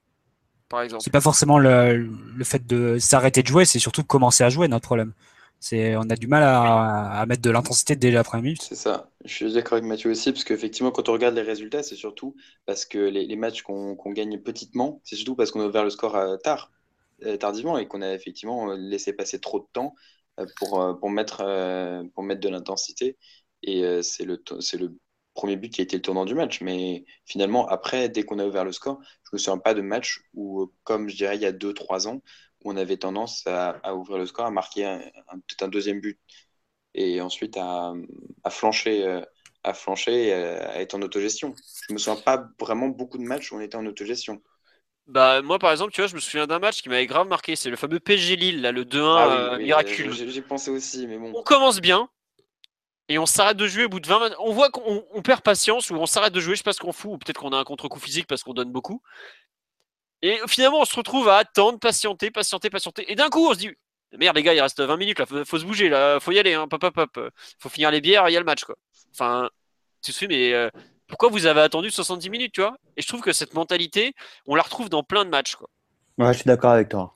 je pense qu'il y a aussi de la confusion. Je pense que l'équipe, elle, elle, interprète mal les situations où il y a où il n'y a pas beaucoup d'espace et on n'a quand même pas beaucoup de joueurs qui prennent des bonnes décisions et qui, qui sont lucides dans ces situations-là, il faut le dire. Bah, très, très juste, Tu citais l'exemple face à Lille. Enfin, moi, j'étais pas convaincu non plus par le début du match face à Lille. On avait, il me semble que Ben Arfa était 10 avec Di Maria et Lucas. Oui, c'est ça. Ou Draxler, peut-être. Euh, il y a quand même beaucoup, beaucoup de mauvais choix, des joueurs qui s'empallaient. Enfin, c'était surtout pas mal d'initiatives individuelles les unes après les autres. Ouais. Et euh, Enfin, on verra. Je pense que de toute façon, c'est illusoire d'attendre des progrès d'ici la fin de la saison là-dessus. Mais euh, l'année prochaine, c'est quelque chose sur lequel il faudra s'améliorer de, fait parce que c'est euh, quelque chose qui, où on a, vraiment, régressé cette année. Hein. Mais combien de fois on s'est plaint que ça tricotait trop, tu vois, que ça driblait trop, que ça faisait le, le, geste de trop au lieu de jouer en première attention? Mais moi, je pense que c'est surtout parce qu'on a, on a des profils de joueurs qui se ressemblent beaucoup aussi. Hein. Les Drassler, les Di Maria, etc. C'est des joueurs qui aiment bien avoir le ballon, qui aiment bien faire le, le dribble de trop. Bon, je parle même pas de, Lucas. Et qu'à partir du moment où on jouera avec euh, une pointe devant, je, le répète, contre les, contre les bétons, à mon avis, on verra à chaque fois les mêmes problèmes, vu qu'il y a, encore une fois, on en revient au débat de tout à l'heure, il n'y a que Cavani qui est capable de vraiment marquer avec continuité dans cette équipe. Donc, euh, tant, tant qu'on jouera une pointe contre les bétons, je pense qu'on verra toujours les mêmes soucis. Hein. Il y a, une autre question aussi que tu peux, tu peux soulever, c'est la question des milieux de terrain. Je crois qu'elle a été soulevée durant le match euh, sur Canal. C'est vrai que tu as vraiment très peu de milieux de terrain qui marquent, mais au-delà de marquer, qui prennent des initiatives, qui s'infiltrent dans la surface, qui prennent leur chance de loin. Parce que même quand tu joues avec Pastore, Verratti, relayeur, concrètement, offensivement, ça, en termes de but, c'est un apport qui est maigre d'avoir les deux, les deux ensemble au milieu de terrain. Donc, euh, c'est là encore, euh, sur un axe du mercato, tu es, obligé d'avoir une réflexion euh, sur un joueur qui peut un milieu de terrain qui peut pas t'amener une dizaine de buts en arrivant en second rideau sur la surface sur des centres ou sur des, des seconds ballons mal dégagés ou ou euh, sur des appels de venus d'un peu loin. Enfin, ce que faisait Matuidi il y a, il y a 3-4 ans. Je pense que c'est assez, assez symptomatique. D'ailleurs, Matuidi, il, fait, il a deux buts cette saison en Ligue 1. Et deux en Ligue des Champions. Deux en Ligue des Champions. Et, et euh, la première la saison sous Ancelotti, il était à 8 buts, il me semble, en Ligue 1. 7 ou 8 buts en Ligue 1. En tout, non? Il en Ligue 1, en tout à, 8 Non, non, il y a une saison où il finit à 8 buts en Ligue 1, il arrêtait pas de marquer. Quoi. Et la première saison sous Blanc aussi, il me semble. Donc, euh, c'est. Je crois que c'est la première saison sous Blanc. Hein. Et non, mais aussi sur Ancelotti, je me souviens, il avait fait un geste avec Clément, euh, genre 7 8. Mais, euh, et donc voilà, donc c'est, c'est aussi, euh, c'est aussi le fait que t'as pas de joueur en second rideau qui peut, qui peut, qui puisse arriver euh, et, et, marquer, prendre, prendre leur chance et créer du danger, quoi. D'où le fantasme, on parlera de Marketo peut-être après, d'où le fantasme d'avoir au profil de Nengolan, par exemple. Tu vois. Il, il, il, a jamais mis 8 buts en Ligue 1, hein. il met 8 buts en tout. Ah, ok. Euh, l'année de, la première année de, de deuxième année d'Ancelotti, puis 7 buts en tout, la deuxième année de Blanc puis 5 buts, puis 5 buts, puis 4 buts. Ouais, bah tu vois, moi je regarde là, le classement des buteurs chez nous, par exemple, euh, Mathieu dit que c'est 4 buts, c'est le sixième meilleur buteur de l'effectif. Quoi. Et Si seulement on avait un Johan Cabaye et ses frappes de loin. Voilà. Ouais, mais Kur- Kurzawa et Thiago Silva sont plus dans le classement. euh. Thiago Silva, il est cinquième hein, avec ses 6 buts. Kurzawa, il est, il est plus loin. Kurzawa, il est, il est trois, avec, Ligue un. 3, avec trois buts, euh, il a mis Il 2 doit buts en Ligue 1, Kurzawa. Je te signale que Pastore en Ligue 1, par exemple, c'est 0 but. Bah, c'est ça, il a deux buts cette saison. Euh, Kurzawa, il a autant marqué que Rabiot en Ligue 1. Euh, Hmm. voilà, c'est un peu inquiétant. euh. C'est un problème, c'est un problème, Philo, hein, faut le dire. Ah oui, non, mais c'est un problème. Paganelli, qui disait Paris a pas de Tolisso, bah c'est c'est un problème. Ouais, il a raison. hein. Enfin, au niveau du profil, il a raison. Mm. Il manque un joueur qui marque, euh, qui, qui marque. Bah, qui marque un milieu de terrain qui marque une dizaine de buts. hein. Ouais, c'est ça, qui s'infiltre ou qui fasse des frappes de loin, hein, tout à fait. ouais. On nous le souhaite en tout cas. On te le souhaite. On souhaite. hein. Euh, non, pour les demi-temps, bon, je pense qu'on a, on a donné pas mal de pistes. On, trou- on fera pas mieux. hein. On- on- autant le dire, on fera pas mieux. Euh, bon, il y, a- il y a le nom forcément qu'on qu'on a vite fait aborder jusque-là. C'est celui de. Est-ce que c'est la solution euh, à tous nos soucis dans ce genre de configuration? Est-ce que c'est un peu le, l'illusion qu'on a dans le fond euh, qui est facile forcément, puisque bah, les- en foot, les absents ont souvent, ont souvent raison. Il suffit qu'on. Il voilà. ne devrait pas l'avoir. Euh, voilà quoi. Tiens, euh, Tigno, euh, celui-là, il nous dit Coco Tolisso, on est à 10 buts. Si on additionne tous nos milieux, on n'arrive pas à 10. Bah, c'est sûr que ça va aller vite. Euh, Matuidi, 4. Rabiot, 3, ça fait 7. Verratti, je crois qu'il en a mis 1 ou 2. Et Mota, en a mis 1. Voilà, tu dois arriver à 10. Après, s'il faut si tu rajoutes Nkunku, euh, qui en a mis 2, et Pastore, qui en a mis 3, bon, voilà, tu arrives à 15. Mais 15 buts à 6 joueurs, c'est nul. C'est nul. Faut quand même le dire, quoi. Bah, tu, enfin, faut- tu te rends compte, 15 buts, c'est. Tu prends. Refais-nous un c'est nul, Philo, euh, bien indigné. C'est nul Non, mais attends. On dirait, on dirait Fred Antonetti après un soir de défaite à 22h. Ah là là, Fred. Antonetti, hier soir, en train de fracasser euh, Rio Mavuba, exceptionnel. Exceptionnel. Tacle à la gorge, il a tout fait. Ah, je l'ai raté, je l'ai raté.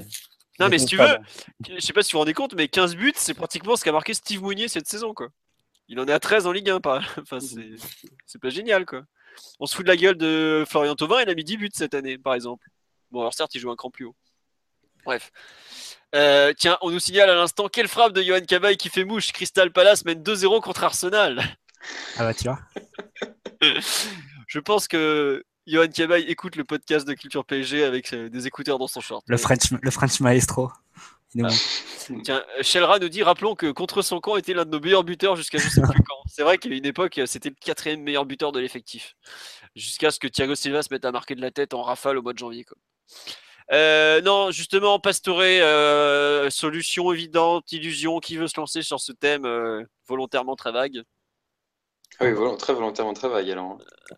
Oh, bah, Bah, Allez, vas-y, lance-toi, Alexis. Non, non, mais je vais faire rapide parce qu'on parle de Pastore, mais euh, c'est pour ça que. voir la défini... Vous allez voir la définition de rapide chez Alexis. Mais non, c'est pour ça que le football c'est magique. Que si Cavani marque sa tête en première mi-temps qui va sur la barre, bah, on serait peut- peut-être pas en train de parler de Pastore ce soir. Parce que comme je crois que tu as bien résumé la chose tout à l'heure, euh, euh, Max, Pastore il est rentré finalement au bon moment, puisqu'à partir du moment où on ouvrait le score euh, juste après son entrée en jeu, forcément il y a tout qui se décomptait. Ensuite, moi personnellement, je suis pas forcément le plus grand supporter de Pastore. J'ai déjà dit qu'on peut pas bâtir une équipe sur un joueur qui malheureusement est blessé euh, six mois, euh, six mois dans la saison. Moi, j'exagère à peine. Euh, mais effectivement, dans ce type de configuration contre Guingamp, tu sais que tu vas avoir 70% de la balle, comme c'est le cas dans 80% des matchs euh, de Ligue 1, ça m'aurait pas choqué que Emery euh, la ligne d'entrée à la place d'un d'un Matuidi par exemple. Bon, il se trouve qu'il a qu'il a fait entrer en jeu à 0-0 et qu'à l'arrivée on gagne 4-0, donc euh, donc ça se termine assez bien assez bien pour lui. Mais c'est vrai que je suis assez étonné que Pastore ait pas ait dû attendre le match de Coupe de France euh, moisi pour euh, pour être titulaire. Enfin, je l'aurais mis titulaire hier personnellement, même s'il n'a pas été bon en, en Coupe de France. Que je rappelle que le dernier match au parc contre Lyon, euh, c'est presque lui qui nous le gagne tout seul. hein. Mais c'est une autre configuration de match encore, Alexis. Mais c'est notre configuration de match. Mais Parce tu que vois, si tu compares par rapport au match face à Nancy, ouais, là c'est catastrophique. Ouais. bah, pas catastrophique. déséquilibre, là, tu avais Pastore et Verratti ensemble au milieu. Bah, Après, c'est vrai que les trois attaquants étaient différents. Il me semble qu'il y avait du Guedes et il y avait du, peut-être du Lucas aussi. Ouais, je pense qu'il y avait du Lucas Quel aussi. match tu dis Euh, PSG Nancy. Là. Euh, Guedes à gauche, Lucas à droite. Ouais, bon, bon, c'est vrai que c'est pas la comparaison, peut-être pas pas- jusqu'au bout. c'est pas le même QI foot, tu vois. C'est sûr. Mais bon, c'est vrai que euh, on avait quand même eu des, des... c'est pas forcément la situation, la, la, configuration de match dans laquelle il brille le plus, parce que le, le fait d'avoir des, des, défenses plus regroupées. Mais hier, ça manquait de créativité. Mais c'est sûr, et je pense que c'est un moindre mal. Tu, tu, sais que tu vas avoir dans ce type de match un Pastore un peu impatient et qui va tenter beaucoup de choses et, et qui va en rater beaucoup aussi. Mais c'est sûr que dans ce type de match, peut-être qu'il faut, prendre, faut prendre le risque. Et puis Nancy, c'était pas le même contexte non plus. Tu avais Barcelone qui était trois jours après, si, euh, si je me rappelle bien aussi. Où il y avait un gros match. Non, je crois que bien qu'il y avait PSG Barça trois jours après. C'est possible. C'est possible. Ouais, euh, ouais c'était juste avant. Oh, attendez, vous me faites douter du calendrier. Là. Je... En, en gagnant un 0 tout pourri, un peu. Ouais, je sais. Un, un, un penalty, penalty de, de, Cavani. Puisque, sur Royer. Très ouais. belle passe de, de Ben Arfa. C'est peut-être sa meilleure action des derniers mois. Donc, ouais, c'était avant euh, Barça, ouais, effectivement. Après Niort et avant Barça. Donc, non, mais voilà, c'est. Après, je sais pas trop ce qu'a voulu faire non plus Emery euh, avec le, le, trio milieu défensif, Matuidi, Rabiot, Verratti, ensemble hier. C'est le trio qu'il avait aligné sur certains gros matchs face, à, face au Barça et face à, face à l'OM, et qui avait très bien marché, mais dans un contexte où l'équipe adverse se livrait un peu, et donc les trois étaient vraiment très forts au niveau du pressing. Ouais. Et garder peut-être la récupération. Garder de l'équilibre. Garder de l'équilibre parce que non mais c'est vrai parce que Guingamp finalement en première mi-temps a été assez, c'était assez dangereux. Vous dites que Guingamp est venu en, en bloc, c'est pas totalement vrai. Hein. Guingamp c'est quand même a joué, a joué plutôt haut et c'est assez livré. Et je pense qu'il voulait aussi sécuriser un petit peu le et compenser notamment vis-à-vis -vis des. Bah, Est-ce que ça a marché, Max euh, Au final, Guingamp a fait 12 frappes sur l'ensemble du match. Oui, non, non, ça n'a pas forcément marché, mais est-ce qu'avec Pastore, ça aurait pas été euh, pire? euh, Il y avait aussi l'idée de peut-être de protéger un petit peu la défense centrale. Et, vis-à-vis de Rabiot qui compense son défense centrale, et tu dis qu'il joue peut-être un, cran plus bas. Ah, je pense que Matuidi, il a pas assez apporté euh, ce qu'il devait apporter en première mi-temps hier, sur notamment sans ballon. Enfin, il, fait, il le fait une fois et ça, fait une bonne occasion. Mais, euh, c'est vrai que les autres, Verratti et Rabiot, ensemble, enfin, quand ils sont alignés ensemble, les deux jouent assez bas et, assez loin de la, de la surface. Donc, euh, c'est, ça crée d'autres. Donc, euh, j'ai pas trouvé ça très très convaincant en première mi-temps. Après, la, scénario du match a fait que c'était utile. Oula, il y a eu un bruit qui nous a tué les oreilles à tous. Je sais pas qui c'était, mais c'était pas très agréable. Euh, non, il y a un truc qui me gêne en fait dans la titularisation de Pastore. C'est effectivement, là je le vois sur live, euh, on nous dit beaucoup de beaucoup de Pastore, euh, notamment l'aspect créatif. Je le retiens et je rejoins totalement qui ressort. On a, on a manqué de créativité. Mais euh, je, je, moi, je, je rejoins Max. Moi. je rejoins Max complètement sur le, le besoin d'équilibre. Et je trouve qu'aujourd'hui, il n'y a aucune des configurations de match à domicile je dis bien à domicile, où Pastore, en 10, avec, euh, quand il est aligné avec deux mecs derrière lui, a permis au PSG d'avoir un équilibre. On l'a vu contre Nancy avec Krikoviak Verratti derrière lui. La première mi-temps, elle est tout bonnement horrible. Je sais pas si vous vous rappelez. Hein. Pourtant, ah sur le papier, c'était pas. Tu vois, euh, bon, Krikoviak pour assurer, les deux autres pour créer, zéro. Nul à chier. Franchement, enfin, revoyez-le, horrible. Deuxième mi-temps, on passe avec. C'est pire avec Matuidi. Euh... Oui, voilà, ce que j'allais dire. Deuxième mi-temps, on sort Krikoviak, on fait rentrer Matuidi, Verratti, Pastore. Offensivement, c'est mieux, mais en termes d'équilibre, c'est catastrophique. Je crois que c'est peut-être la plus mauvaise mi-temps de, de l'année 2017 en termes bah, d'équilibre. C'est là où il y a le, le double poteau. Qui le double poteau, mais il n'y a pas que ça. Il y a plusieurs fois où on s'est retrouvé à oui. courir sur des contres. C'était n'importe ah, quoi. Nancy qui fait plus de 10 frappes bah. pour la première fois de la saison ou presque. Voilà, c'était une catastrophe en termes d'équilibre. Souvenez-vous contre Lyon, la première période, on joue avec Rabiot Verratti derrière Pastore.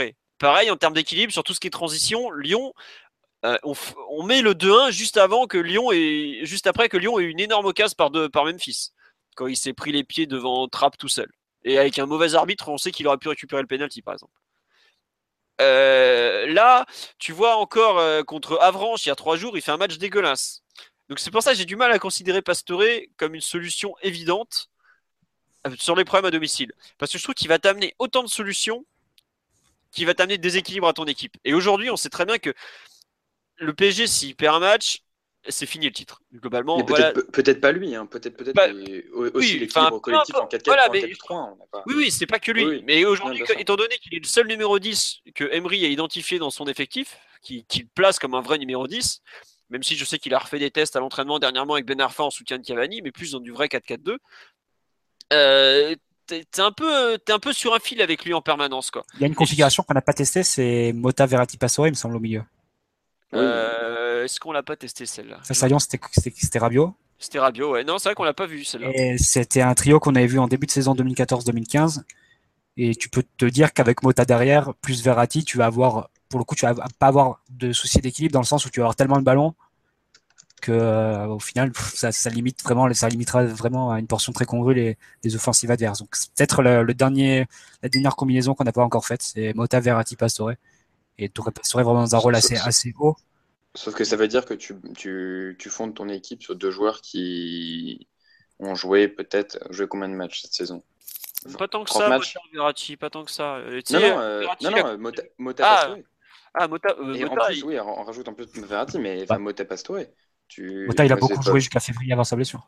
Non, tu le mets en vrai concurrent. De... Bah, il, a, il, il, a, joué quoi? Il a joué 30 matchs cette saison. Mota a joué 35 matchs pour 2600 minutes. C'est beaucoup. Verratti a joué 35 matchs pour 2565 hors je comprends, pas ton, je comprends pas ton objection en fait, Max. Non, mais, mais non, mais, enfin, non, mais si t'as peur pas... de l'équilibre, tu le fais jouer devant euh, à la place d'un Drasler, tu le mets en concurrence avec un Drasler et t'inverses de côté avec Di Maria. En, en gros, c'est ça, si t'as vraiment besoin, peur d'un, du fameux, du fameux équilibre à la perte du ballon euh, de Pastore au milieu de terrain, bah, tu le fais monter d'un un cran et puis voilà. Hein.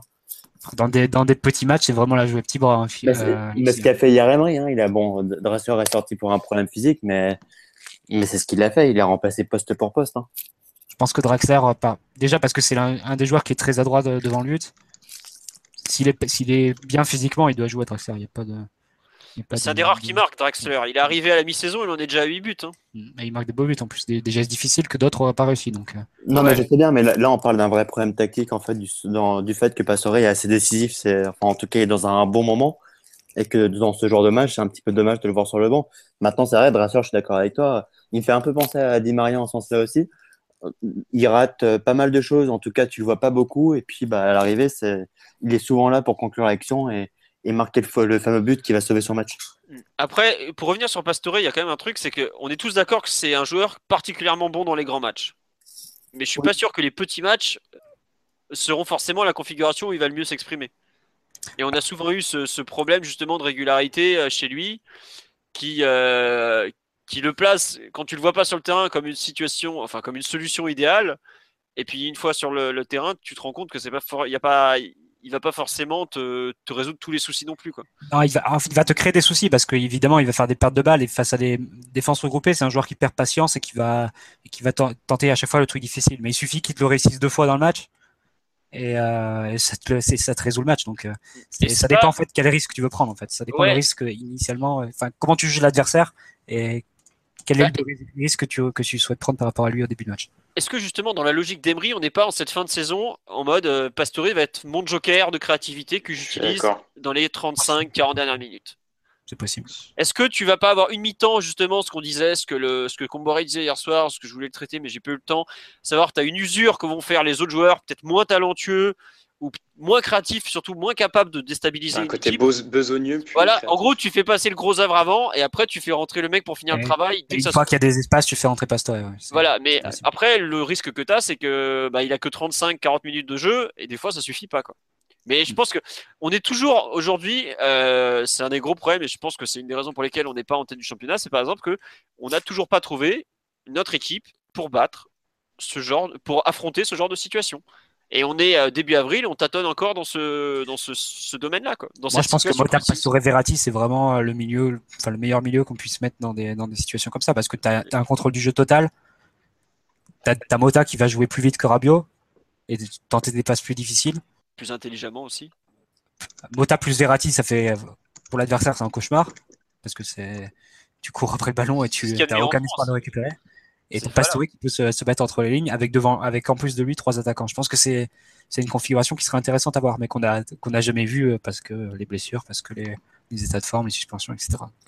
Moi, ah, oui, Juste, Alexis, je te, je te coupe. Il y a un truc sur pourquoi pas le Chelsea qui joue plus simple et prend moins de risques que Pastore. Eh ben, revoyez le match à Avranches parce qu'en une demi-heure, il a perdu pas mal de ballons. Il est loin de jouer simple. Au contraire, il est, lui aussi, il a un peu tendance à vouloir trop prouver et à tenter la passe infernale. Voilà, c'est juste ça. Mais je, c'est pas un joueur à négliger, mais c'est pas lui rendre cette fin de saison. Voilà, c'est pas lui rendre service et globalement, il faut qu'il dégrossisse son jeu. Je trouve qu'on l'a très bien vu le aussi bien ses qualités que ses défauts à Avranches. Vas-y Alexis, excuse-moi, je t'ai coupé. Ouais, non, je t'en prie. Oui, non, euh, sur le cas Pastores, de toute façon, il a un profil euh, tellement particulier d'ailleurs comme la plupart des, des, milieux de terrain argentins qui posera je le compare souvent à, à, Banega. Bon, Banega a encore un autre profil, mais, mais les qualités et les défauts, c'est un, petit peu, un petit peu la même chose. Tactiquement, ce sont des joueurs qui sont un petit peu anarchiques, on va dire ça comme ça. Et d'où le fait que les entraîneurs hésitent toujours à, à bâtir une équipe autour d'eux et à les, à les aligner d'entrée. Mais concrètement, je ne crois pas que Pastore soit le problème collectif ou tactique euh, du PSG. J'insiste là-dessus, enfin en tout cas contre les bétons. On dit pas problème, on dit solution, Alexis. Solution, ouais, non, je sais bien, mais problème dans le sens où voilà, beaucoup trouvent pas normal qu'il n'ait pas débuté hier, euh, par exemple. Moi, je reste persuadé que le, que le vrai problème, bah, c'est qu'Ibra numériquement, en tout cas, enfin, en termes de qualité, n'a pas été euh, remplacé. Que tant qu'on n'aura pas un autre joueur côté de Cavani capable de planter 15-20 buts, bah, on aura toujours les mêmes problèmes. Pastore, Drassler ou ou Di Maria ou pas, tu vois. Enfin, contre les blogs, j'entends. Bah, oui, la preuve, on n'a pas trouvé la solution euh, aujourd'hui euh, dans, ce, dans ce genre de problème, quoi. Mais bon. Début avril, enfin mi-avril même presque. Ouais, ouais, bah là il nous reste 4 matchs à domicile, c'est ça? On le trouvera pas d'ici la fin de la saison, je pense. Mais... Non, non, mais euh, Si, on perd le titre, pour moi, ça sera principalement à cause de ça. c'est qu'on aura dû gagner contre lesquels, lors desquels on n'a pas su créer assez d'occasions. Je pense à bah, après, après trois occasions franches. Si on perd le titre, euh, si on perd le titre chacun aura son interprétation. D'autres diront que c'est Areola qui te fout dans la, panade, et d'autres qui diront que si on fait 90 points, bah, tu perds pas le titre à cause de quelqu'un. Et les deux buts. parce que Monaco aurait été énorme. Et les deux buts que tu as pris dans les arrêts de jeu contre Saint Monaco qui te coûtent le titre pour l'instant. Ouais. Tiens, euh, on nous dit ça fait deux ans qu'on n'a pas vu Mota, Pastore, Verratti. On l'avait vu qu'une fois. C'est trop peu pour dire que c'est ça le mieux. Non, non, mais c'était juste une idée. Justement, je me basais sur le début de saison 2014-2015 sous blanc. On l'a vu une fois cette saison. C'était contre eux? Toulouse. Ah bah putain, ça, fait. non, mais j'attendais à sortir en fait. Toulouse, le, le match aller Non, le, retour. Le 0-0 là. C'est une coucou en. non, mais une coucou hein, sort à la Voilà, non, on l'a vu 20 minutes. Ah voilà, Max qui est malhonnête et tout. En plus, parce... je suis pas malhonnête, dit la vérité. Hmm. Différent. Et eh ouais, bon, euh, on voulait rajouter un petit truc sur Pastore ou bon, je pense qu'on a globalement fait le tour. Après, on sait que c'est un joueur qui est. Ce qu'on va dire aujourd'hui, il est capable de prouver le contraire la semaine prochaine avant de nous redonner raison dans 15 jours. C'est ça le souci. C'est... Ça reste un joueur euh, créatif, donc irrégulier par nature. Bon, quoique certains arrivent à être créatifs toutes les semaines ou presque. Mais bon, j'ai un peu de mal à. Enfin, c'est un, truc impossible à trancher. Et malheureusement pour Emery, ça a été le souci le plus récurrent toute l'année. On a, a su quand même. Euh, l'équipe a su évoluer en cours de saison. Je vais finir là-dessus. L'équipe a su évoluer. D'une... Souvenez-vous, on galérait à l'extérieur. Maintenant, on n'arrête pas de gagner à l'extérieur. On n'a pris qu'une défaite. Max, arrête de taper au clavier, on t'entend. On a eu qu'une défaite à l'extérieur de 2017. C'est la fameuse claque du Barça. Sinon, on a gagné tous nos matchs euh, hors de la maison. Euh, le reste, ça a été bah, en, début de en, première partie de saison, on en a perdu 4, on a fait des matchs non, on n'a pas fait de match nul l'extérieur, on a fait c'est soit victoire soit défaite. Mais y, a eu une progression sur certains aspects, mais effectivement, ces fameux blocs à la maison nous, nous comment dis nous, nous pénalisent et nous posent toujours problème, quoi. Donc ça ah, sera, je pense que dans l'analyse de fin de saison, ça sera un des points qui sera forcément abordé par le, par le staff et, la direction technique. Ah, mais progression, objectivement, il y a eu, puisque 2017, c'est en dehors du fameux drame, euh, dont on ne va pas revenir à chaque fois là-dessus. Euh, en tout cas, en France, c'est une année pour l'instant qui est quasi parfaite parce qu'on a fait de nul. C'était Monaco et Toulouse, et tout le reste, a été des victoires ou, oui, sauf que, ou, des cartons en tout cas. Donc, sauf que euh, ça restera toujours un axe de progression, sachant que tu as effectivement des matchs où tu t'en sors quand même relativement très très bien. Oui, c'est vrai. Nancy, Lille, Toulouse, tu perds des points ça reste euh, quand même des, matchs où, même si effectivement tu prends les, tu prends les trois points, hein, il faut quand même euh, tirer les, conclusions nécessaires quant à ton incapacité ou en tout cas quant à tes difficultés à jouer face à ce, genre de bloc. Ouais. Bon. Euh, on va avancer un peu. Petit point course au titre. bon, bah, il reste 7 matchs, toujours 3 points d'écart. Nice qui s'accroche, à notre grande surprise, parce qu'ils font même un très bon match sur la plus de Lille. Ils méritaient largement de gagner. Bon, alors certes, Lille actuellement est, Et pas terrible, on nous dit, je, je peux juste dire que Lucas doit rendre l'argent, merci. euh, Qu'est-ce que vous avez pensé euh, Qui a vu le match de Monaco-Angers Moi, j'ai pas vu en entier, étant donné que j'ai. Alors, qu'as-tu pensé du Monaco de cette semaine? Déprimant. Déprimant, déprimant. Non, c'est terrible. C'est terrible parce qu'effectivement, euh, le... ils font un match, un match pas loin du, du calamiteux sincèrement. Euh, en première mi-temps, il y avait des espaces entre les lignes, un milieu de terrain mangé. Euh, le pauvre, euh, J'allais dire non, pas Mendy. Non, c'est à droite, Alba Touré qui a été mauvais. Il a été, ah, il a, il a mangé ses, là, il, a ramassé ses reins à la fin du match. Il s'est fait déposer deux trois fois par, par Toko Ekambi. Angers a été vraiment très très bon. Enfin, en tout cas, le Angers qu'on attendait. C'est vraiment intéressant au milieu de terrain, très technique et euh, qui se projette. Euh, bah attends, j'ai toujours du mal euh, quand tu. Il y avait, il y avait pas, il y avait pourtant.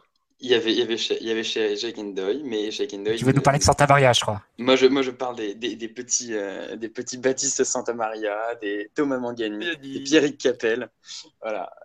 et non, et, Toko Ekambi, c'est, c'est, fort techniquement aussi. Hein. C'est pas. ah non, c'est pas, un tout droit. Hein. Ah non, loin de là. Euh, après, il y avait effectivement, bon, Angers avait des, soucis d'effectifs, euh, ce qui fait que Capel jouait, jouait arrière gauche. Mais euh, effectivement, donc c'est le Angers qu'on attendait, qui, qui, se projette rapidement vers l'avant et qui, qui, pose beaucoup de problèmes en, pas forcément en contre, hein, parce que Angers a eu la, finalement eu la possession, du, la possession de balle, mais un Monaco, un Monaco apathique. Et, et malheureusement, bah, la finition, Angers a, a un petit peu craqué. Euh, a eu, et Monaco a eu beaucoup de, de réussite euh, sur, sur deux, trois duels de, de, Famara avant d'ouvrir le score euh, contre le cours du jeu en seconde période. Donc voilà, vraiment très, très décevant ce, ce, match, sachant que Kangé avait largement de quoi prendre les points et mettre, mettre en difficulté Monaco sur le plan comptable. Ouais, il y a euh, Nico euh, qui nous fait un bon résumé, je trouve, qui dit euh, le coup de mou physique de Monaco évoqué il y a quelques semaines est là, mais la lucidité offensive de Monaco est toujours là aussi. C'est un peu le problème.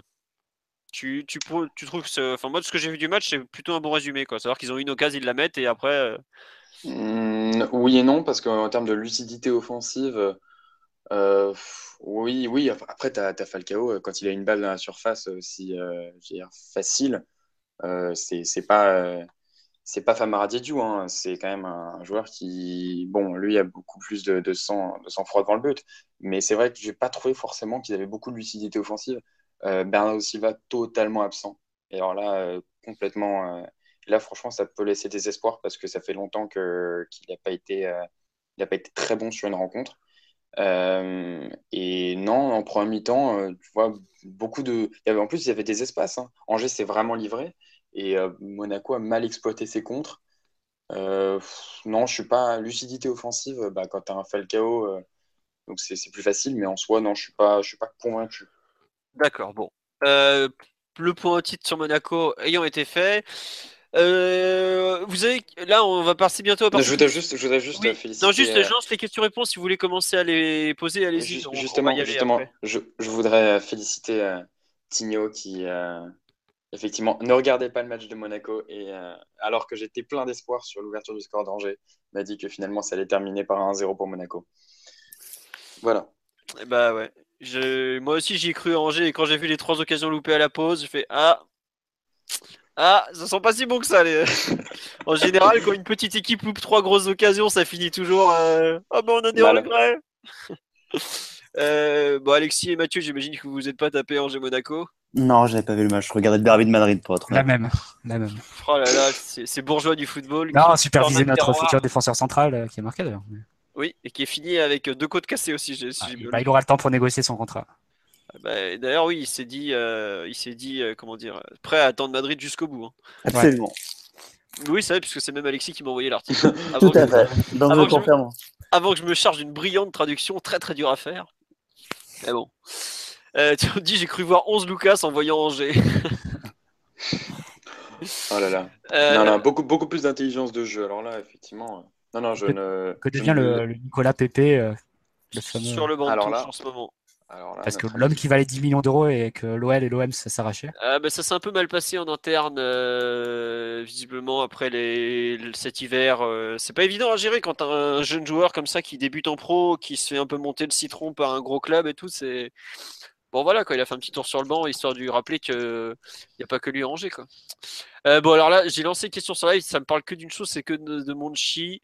Euh, donc je, vais vous le dire tout de suite, qu'est-ce qu'on fait avec Monchi? C'est un immense bordel, il n'y a que des échos contraires euh, autour de, cette rumeur. Voilà.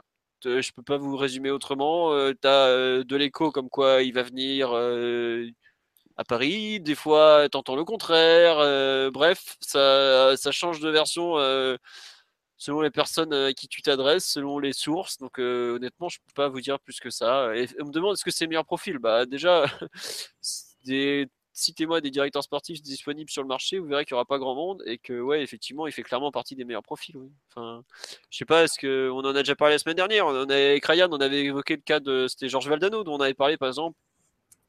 Euh, voilà, ça fait partie clairement des, des mecs euh, déjà qui se disent intéressés par le club, ce qui est pas non plus évident. Voilà quoi. Tout simplement, oui, ça fait partie des, me- des meilleurs noms qu'on peut retrouver euh, aujourd'hui autour du PSG, clairement. Après, de là à ce qu'il soit à Paris, à mon avis, il y a encore pas mal d'obstacles. Et il est beaucoup, beaucoup plus proche de l'AS Roma que de n'importe quel autre club. Voilà.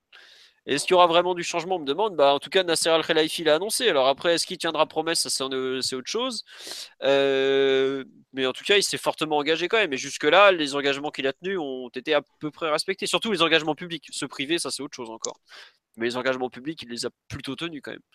Je pense, euh, voilà, quand il avait dit qu'il allait lourd des blancs, il n'a pas traîné. Euh, quand il a dit que quand il s'est engagé pour les ultras, il l'a vraiment fait contre l'avis de la préfecture. Donc je pense qu'on peut quand même lui, lui prêter une certaine légitimité à ce niveau-là.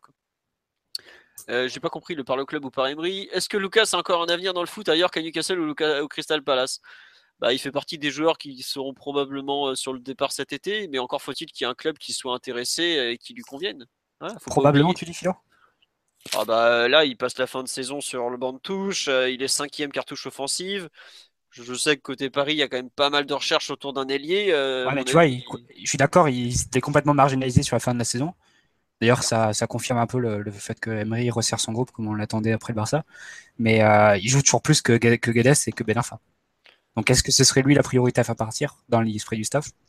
Ah non, mais après, je pense que, enfin, je, je- Il y a un, côté Guedes n'est pas encore prêt aussi. il y a un côté Guedes qui est pas prêt s'il est prêt un jour. Il y a un côté euh, Ben Ar- Non, bah, euh, enfin voilà, aujourd'hui, euh, Non, mais voilà, est-ce que le staff préférait se séparer de Guedes que de, ou de Lucas?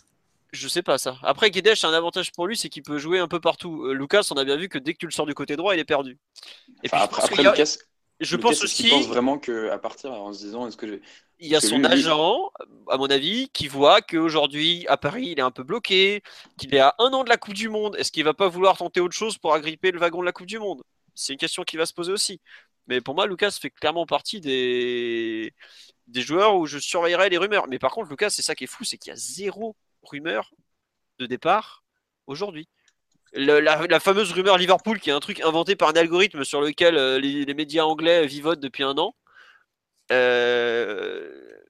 c'est la seule. Il y a eu vite fait tout au Mercato Web qui a balancé du Arsenal, mais c'est tout. Lucas, il a une grosse valeur marchande parce qu'il a que 24 ans. Bon, il va en avoir 25 là bientôt. Il a un bon salaire, même un très bon salaire au PSG par rapport à ses performances. Il a coûté cher au club. Il n'y a pas grand monde qui peut s'offrir. Faut pas l'oublier ça, quoi. Voilà. Euh, attendez, je repasse sur live. Est-ce que Monchi est intéressé par le PSG ou par travailler avec Emery? Par les deux.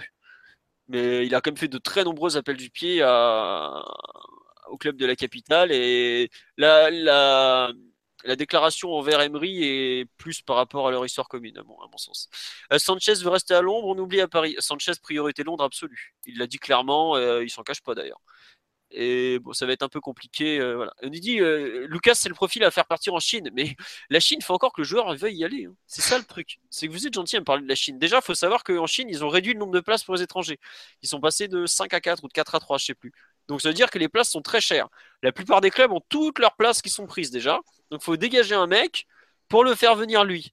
Et est-ce que lui, à un an de la Momo- Coupe du Momo- Monde, Le Shanghai Shenhua va bien dégager Momo Sissoko. enfin je te signale qu'il jouait en D2 italienne depuis 3 mois. hein. Il, a, il est resté 3 semaines à Ternana, dé- dernier de série B. Donc il y est même, c'est typiquement le genre de joueur qu'ils ont pris au début, qu'ils ont déjà dégagé depuis. Euh, T'as as quand même une limite euh, sur les, les portes de sortie quoi. Au bout d'un moment, tu peux pas inventer des, transferts. Et 30 millions, parce que Lucas, c'est un transfert qui, allez, minimum à 30-40 millions, euh, c'est pas évident, quoi. Voilà. Euh, on nous demande où on est Zagadou. Bah, le fait qu'il rejoue, c'est plutôt une bonne nouvelle. Après, malgré tout, euh, bon, j'attends de voir ce qui va se passer au final. Marcos Llorente, vraie piste ou fausse rumeur? Ça sent plus sa rumeur pour la prolongation de contrat. Honnêtement, euh, suffit d'aller lire des déclarations. Sa famille, euh, ils ont tous joué au Real. Son rêve, c'est le Real. Il lui reste un an de contrat. On agite un petit mouchoir étranger, hop, hop, hop, et puis voilà, ça permet de, Ouais, puis son père avait aussi dit la semaine dernière, si jamais il a pas une place au Real, en l'Atlético, ça pourrait nous intéresser, etc. Ça, il veut faire monter les enchères, rien de plus. Voilà. Euh, à quel avenir pour Matuidi, étant donné qu'il lui reste un an de contrat et qu'il a 30 ans? Bah Ça, ça va être une des grandes questions de l'intersaison qui va devoir être résolue assez vite parce que euh, est-ce qu'on le prolonge ou pas Est-ce qu'on le garde euh, Voilà. Dans le groupe, il a une place établie. je trouve qu'Emery a plutôt bien réussi à gérer sa mise en concurrence au cours de la saison. Mais après, c'est, ça reste un joueur compliqué à, gérer parce que enfin, c'est un, des, un des piliers du PSG de QSI quand même ça serait, enfin, c'est pas n'importe qui à faire partir. On a vu qu'il a quand même son utilité, qu'il a un profil à part malgré tout. Euh, je, je sais pas, même en interne, je pense que c'est un sujet qui est pas tranché. Mais ça, fait partie des, nombreux doutes pour l'intersaison. Par exemple, je sais qu'il y a euh, pas mal de joueurs qui s'interrogent euh, sur la continuité de, l'effectif. Est-ce que perdre un mec, comme tu dis, est une bonne chose, par exemple? Ça peut être un, bon indice, euh, ou par qui on le remplace, notamment? Je sais que l'an dernier, ça avait beaucoup surpris, mais il y a beaucoup de joueurs, notamment, je pense à Mota, qui publiquement, ou Verratti publiquement, avait dit Moi, je voudrais que Matuidi reste.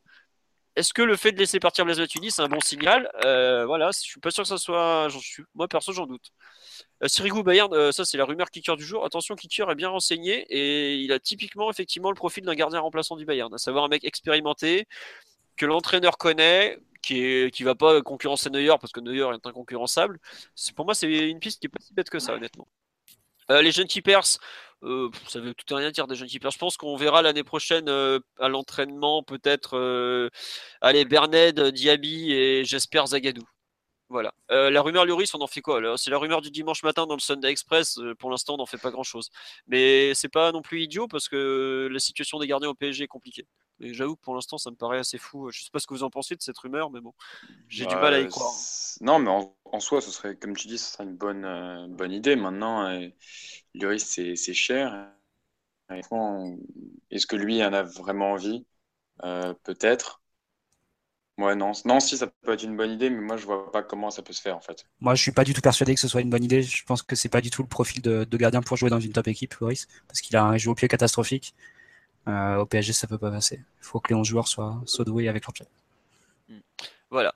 Euh, bah tiens, nous dit Mathieu dit à 30 ans, vaut mieux en profiter tant qu'il est coté. Je suis pas sûr qu'un joueur de 30 ans avec un an de contrat restant et une fiabilité technique moyenne, on, va rien, On va bah, bah, la, Juve, avait offert 20 millions l'an dernier, 22 millions. Là, si on en prend 10, 15, c'est un miracle. Hein. Euh, doit-on injecter le coach des gardiens vu les pertes de gardiens? Ah bah c'est une rumeur qui revient régulièrement. Moi j'ai déjà écrit qu'Olivier Létang, euh, Olivier Létang, euh, Nicolas Deon ne donnait pas satisfaction au staff technique. Je pense que ça s'est vu toute la saison.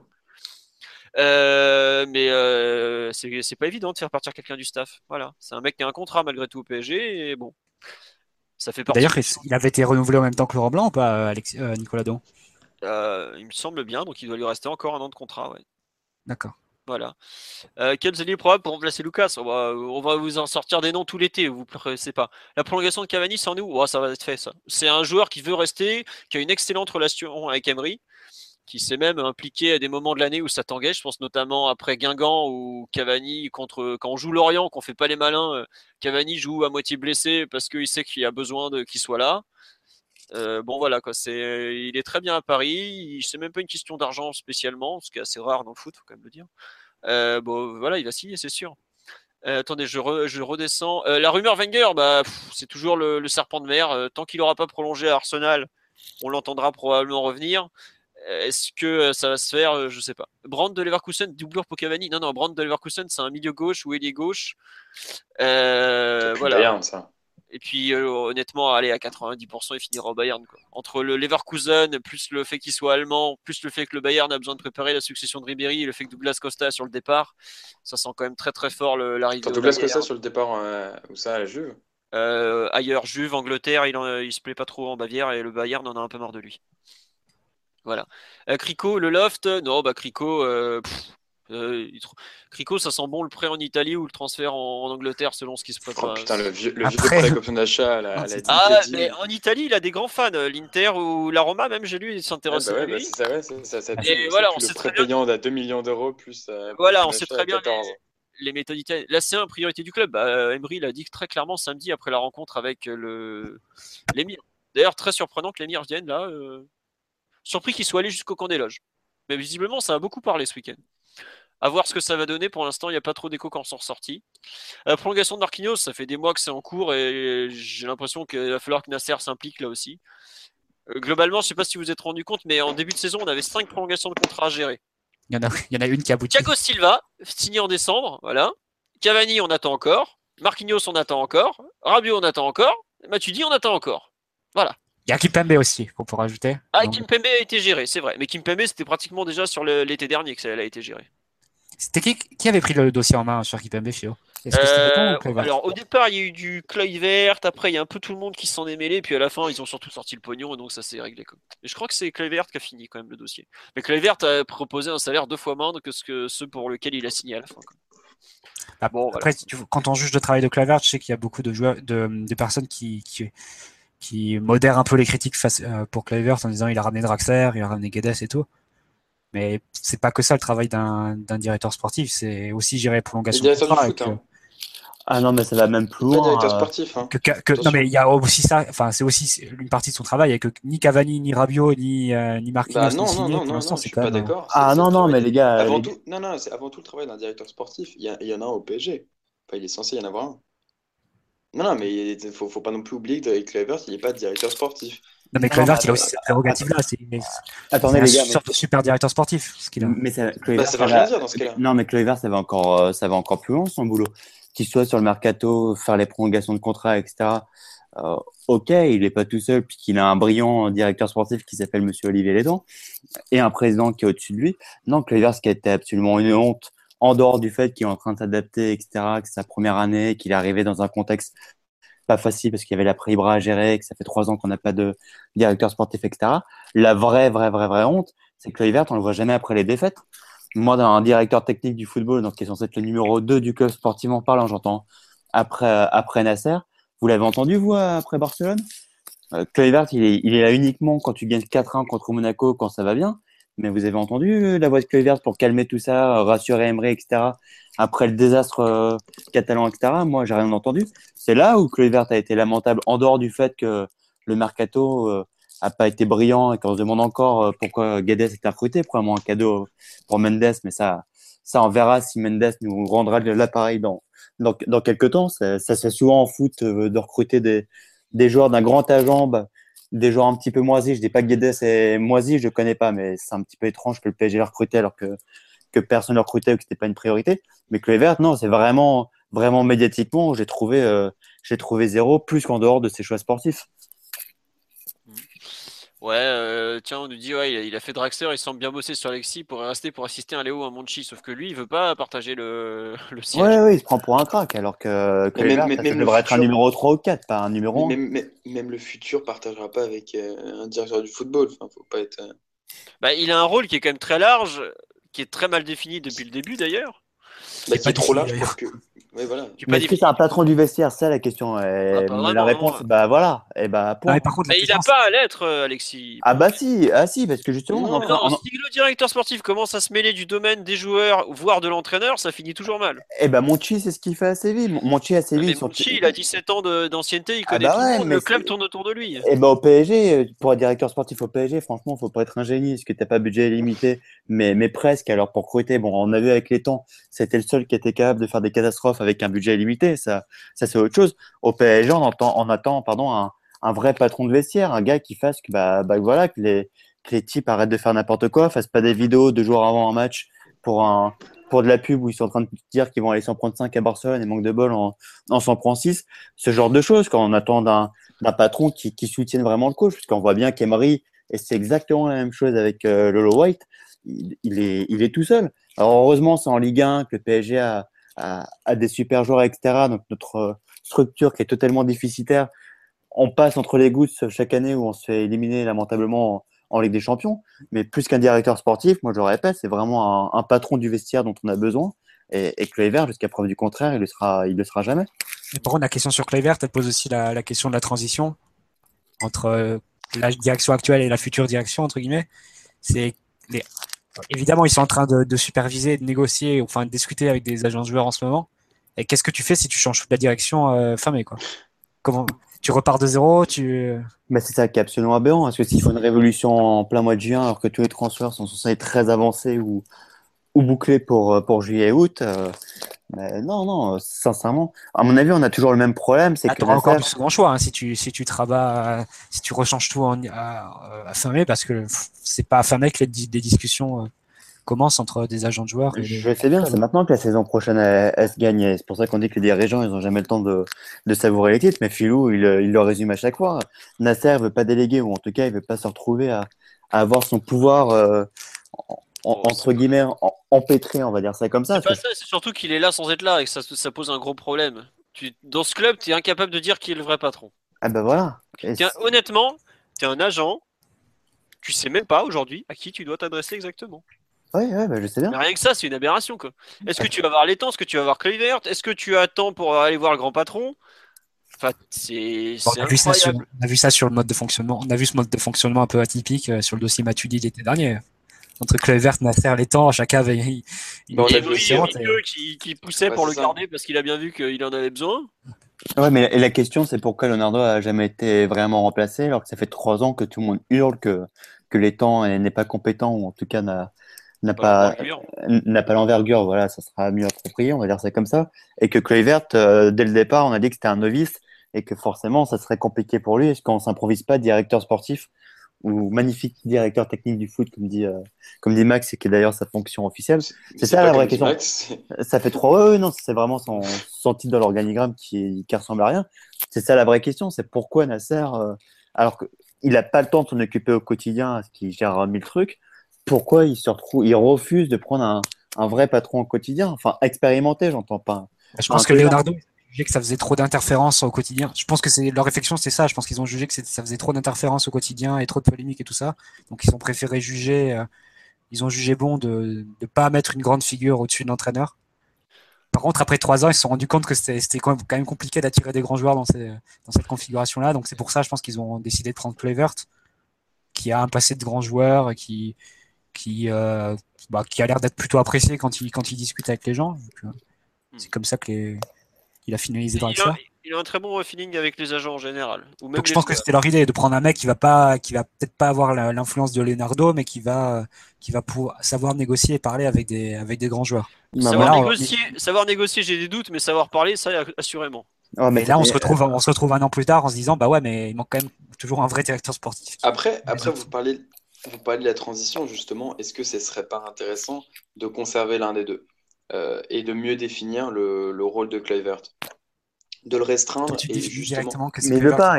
Il, t'a dit qu'il voulait pas. Euh, il voulait pas se trouver avoir. après, enfin, il a un patron. Si le mec lui dit qu'il fait ça, il fera ça. Moment, oui, voilà, il, va se calmer. C'est pas déjà, c'est pas le numéro un.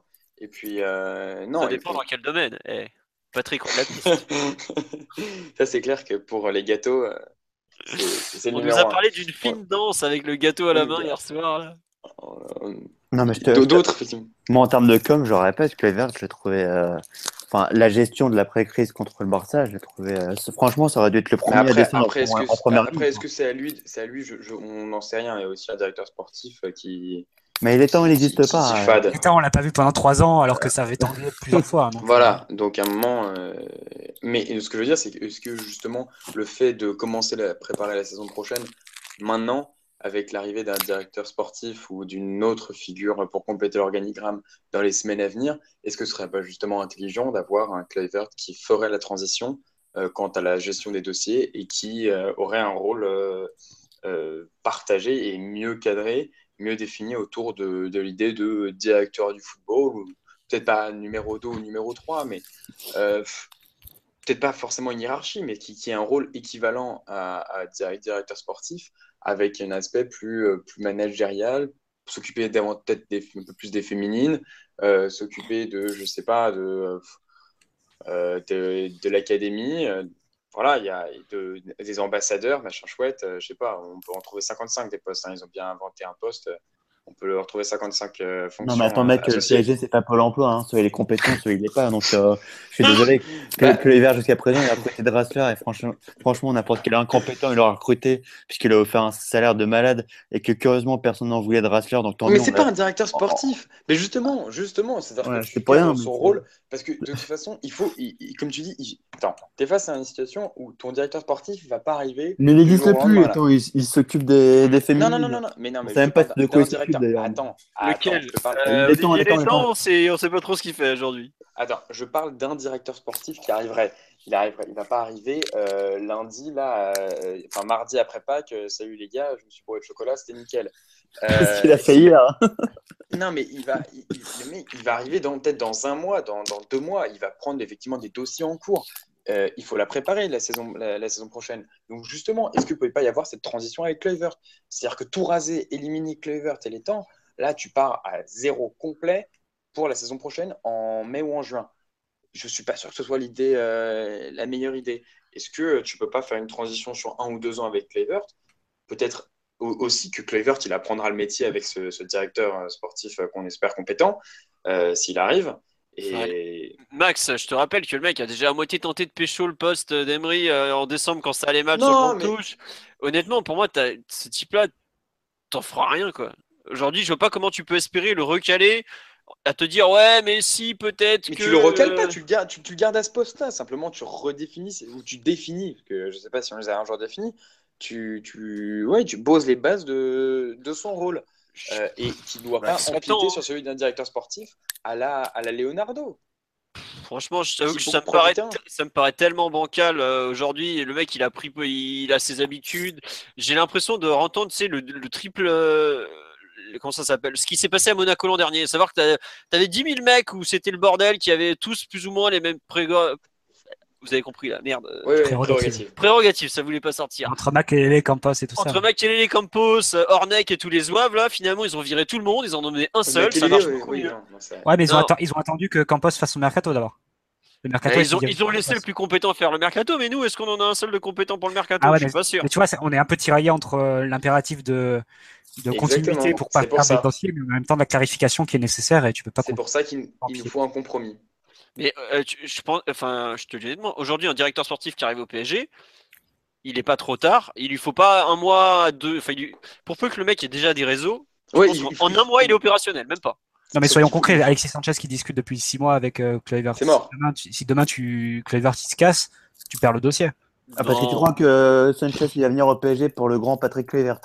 Ouais, je vois qu'il euh, les gars, vous rigolez quoi. Il, lui a promis des, il lui a promis peut-être des sacrées soirées. hein, Ah ouais, moi, je pense qu'il lui a promis des hôtels. et- Alexis Sanchez, tu lui files trois clébards pour aller courir dans le bois de Boulogne, il est tout content. Arrêtez. euh. Ah bah écoute, je peux en fournir un. T'inquiète, a ah ouais. vraiment en relation avec Patrick. Déjà, il faut qu'Arsenal accepte de le vendre. Deuxièmement, Arsenal, à mon avis, ils ne vendront pas un club de première ligue. Et troisièmement, Sanchez, il faut l'offrir c'est 10, entre ces 10 et 15 millions nets d'impôts. Ça, il n'y en a pas beaucoup. Donc, Kluivert ou non, je pense que le PSG une des rares pistes euh, plausibles pour lui. hein. Tout à fait. Bon, c'est un peu parti en vrille la séance de questions-réponses. En gros, c'est parti en débat. mais, euh, euh, non, juste, euh, t- y a- j'avais vu une question passer, j'arrive plus. Est-ce que Patrick a été recruté pour ses relations connaissances, surtout dans le monde de la nuit? Non, je- Euh. franchement, cette arrivée, elle est tellement lunaire, on sait pas. euh, voilà. Bah, si, il travaille sur Bein euh, déjà c'est avec ça, euh, Qatar, un truc comme ça, si je me rappelle bien. Donc, non, C'est un expert Bein Sport. C'est un expert Bein Sport. un Ouais. grand expert, euh, les grands experts de Bein. Ça va, on aurait pu se taper Jean-Pierre Papin. hein. Ou Luis Fernandez.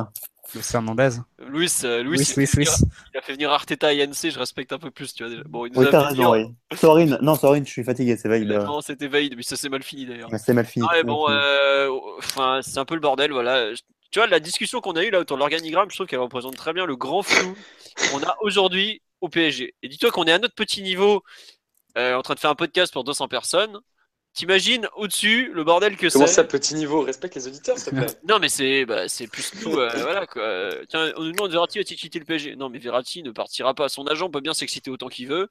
Verratti, il a, un contrat, il a le contrat le plus long du PSG. Il a un très bon salaire et il est, il est même pas imaginable qu'il euh, qu'il s'en aille euh, aujourd'hui du PSG pour aller à, ailleurs. Quoi.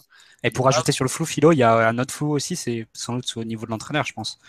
Oui. Si on n'est pas champion, Ah, Enfin, parce- personnellement, moi, les, les atermoiements sur le dossier Manchi, sur le fait que le club hésite et pas sûr de- d'aller sur le dossier, euh, moi, je l'interprète comme le fait que le club est pas sûr de garder Emery.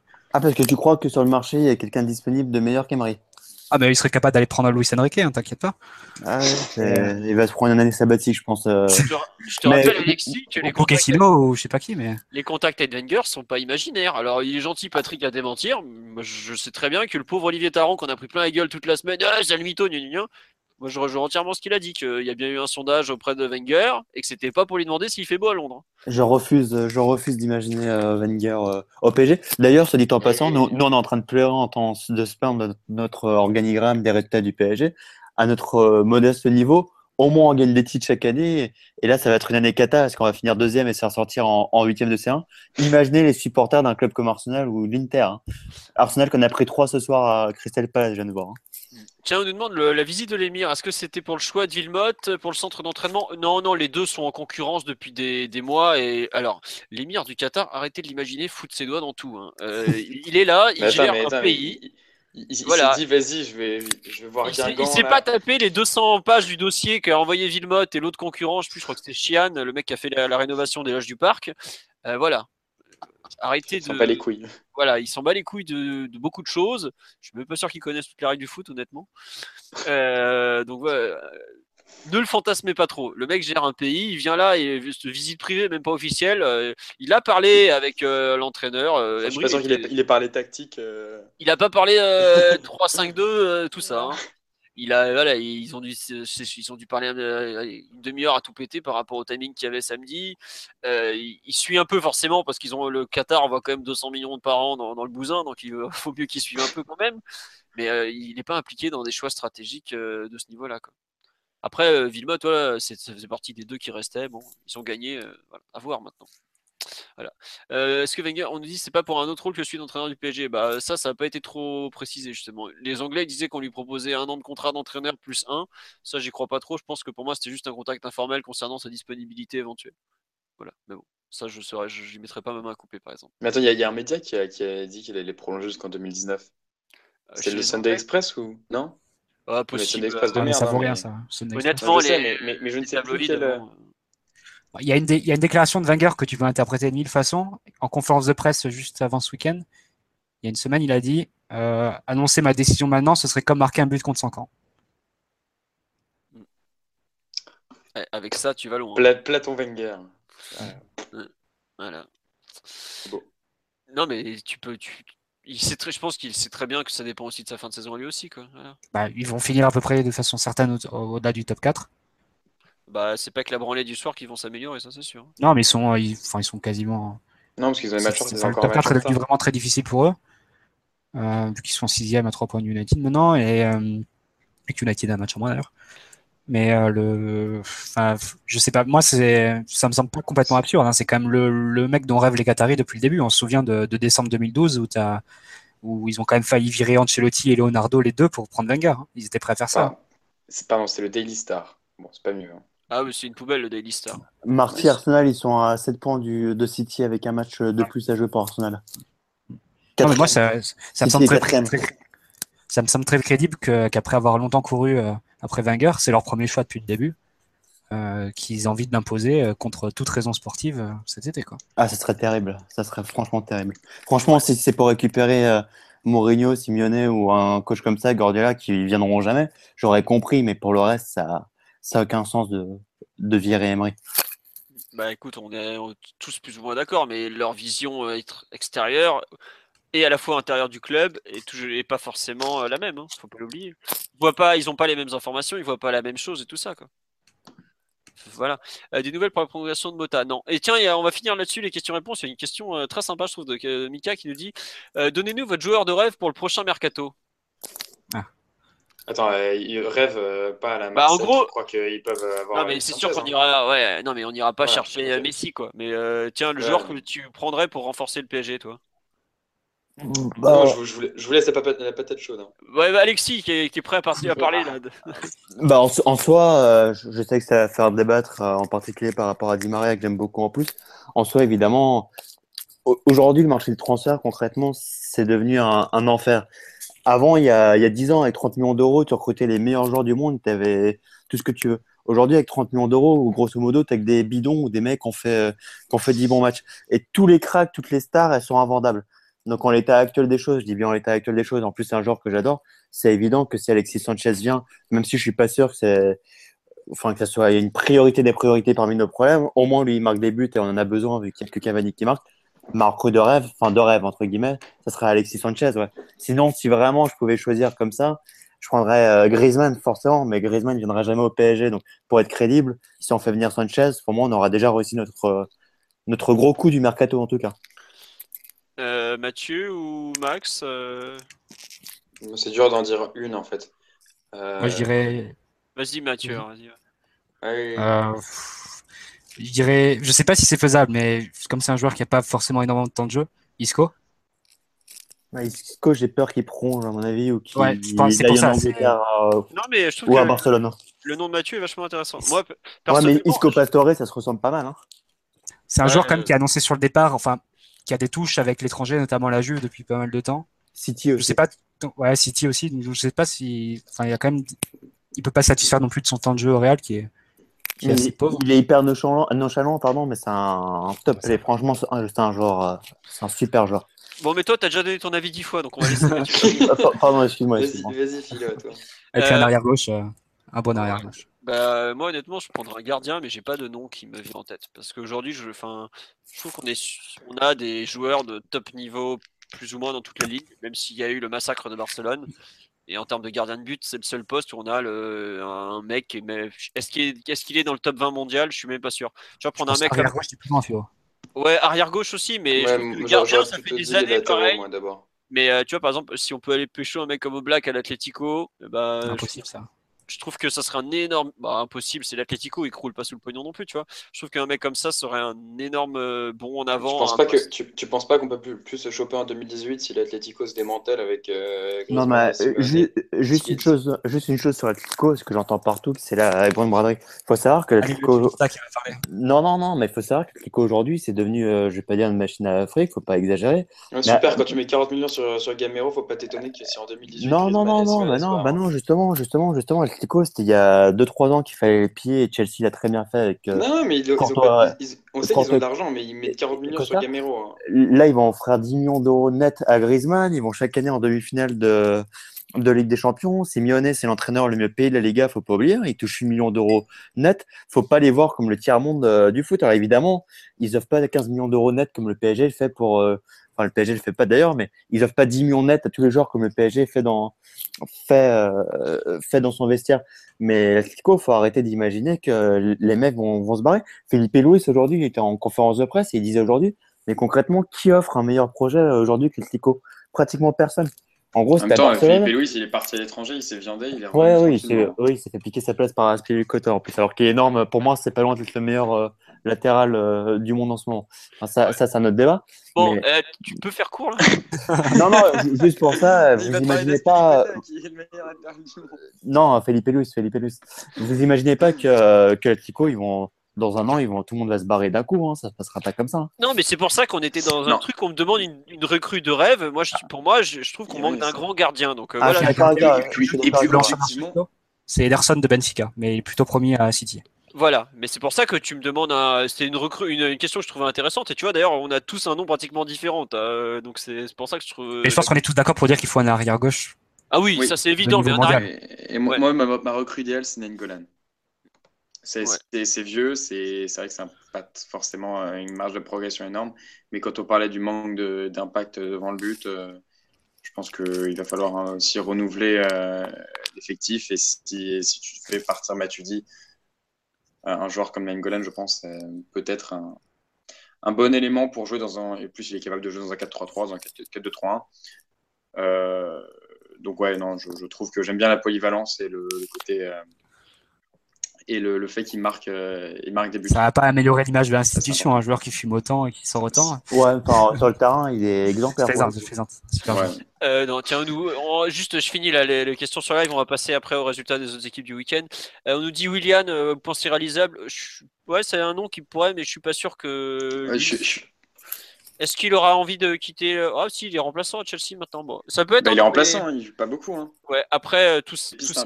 Ouais, Luli de la Lazio, non. Euh, le gain est trop. Enfin, y a... la marge est trop grande entre la Lazio et le PSG. Leno de, du Bayer Leverkusen, euh, pareil, le gain entre Trapp et Leno est pas franchement énorme. On nous sort du. Ben non, mais c'est vrai. Euh... Tu vois, j'aime bien Leno, mais il s'est déjà affiché de façon sévère en Ligue des Champions. Quoi. C'est vraiment un mec qui a montré des grosses limites au plus haut niveau. Euh, si tu veux. C'est un super gardien, c'est juste qu'il est capable de boulettes euh, monumentales. Quoi. Ah, le... Sergio Rico aussi. Voilà, mais bon, euh, Sergio Rico, c'est pareil. Sergio c'est Rico. Ederson euh, dans le profil jeune. euh, Ah, mais je suis, ouais. vous savez que j'ai pas une grande estime pour Trapp, mais je suis même pas sûr que Sergio Rico soit meilleur. ça. Non, mais Trapp, moi, je trouve pas que ce soit un, un point faible aussi, aussi marqué que Kurzawa, par exemple. Ah, je suis d'accord avec toi, mais Non, c'est mais pas, c'est- c'est pas un point fort co- comme euh, le PSG devrait en avoir un dans ses buts, tu vois. Le problème, c'est que ouais, c'est difficile après le, le, le poste de de gagner On a Ligue déjà des deux. Champions avec une pine dans les buts, enfin pas avec une pine, mais avec un mec limité dans les buts. euh, tu regardes Ouais. les derniers gardiens, je crois que c'est le poste le plus fort de. Quand tu regardes les derniers vainqueurs de la Ligue des Champions, la, la lignée elle est incroyable. T'as que des que des monstres quoi. Ouais, ouais, ouais, bah, tout à fait. Tu vois, je repense par exemple à la finale euh, Dortmund. Le, le Real Madrid a 2013. gagné avec un Casillas qui était euh, au fond du trou. hein. Na- Navas qui est pas formidable, mais la dernière qui fait une saison de malade.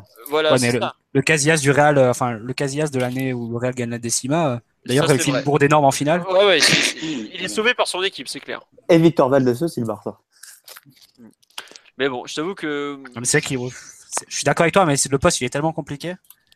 En, en fait, ouais, euh, on regarde le Bayern, ils ont Neuer, Kiko, ils ont Oblak, la Juve, ils ont Buffon, le Barça, ils ont Ter Stegen. Trapp, ça fait un peu léger par rapport à ces noms, c'est un peu le problème. Après, Trapp, il a un gros avantage, c'est qu'il rentre parfaitement dans le, dans le jeu parisien. C'est, euh, ah bah quand il s'agit de se chier dessus, il était. Il représente très bien l'état, d'esprit qui qui se dessus dans les, dans les gros matchs. Mais, euh, mais en, en termes de jeu au pied, enfin, il est, il est quand même calme et serein au pied, donc c'est quand même intéressant pour nous, pour notre jeu. Et après, je pense qu'on est un peu difficile parce que n'oubliez pas l'arrêt qui sort à, à 1-0 à l'aller face au Barça sur Sergi Roberto. Bon, un partout, c'est pas la même quand même. Enfin, il en prend 6 au retour quand même. hein. Et on peut pas dire qu'il est irréprochable. Enfin, c'est pas de sa faute sans se C'est sûr. sortir, Mais mais bon, le, le filotage, il était tellement généralisé, les mecs, ils, ils étaient prêts à en prendre Juste- 5 en, en rentrant sur le terrain que. Pour, pour parler de, de Willian, euh, quand je regarde sa saison, ça fait depuis le 31 janvier qu'il n'a pas été. euh, Il est, pardon, depuis le 31 janvier, il a été une seule fois titulaire à Chelsea. Après, euh, il est dans une équipe où si t'es pas titulaire, tu joues pas. hein. Tu ne joues pas la Coupe d'Europe, c'est vrai. Mais il, est, il, nous- il nous fait une lavée de zi parce qu'il n'y a pas un match où il a fait 90 minutes. Il n'y a pas un match. 27 matchs, il est à chaque fois rentré en cours de jeu ou euh, sorti.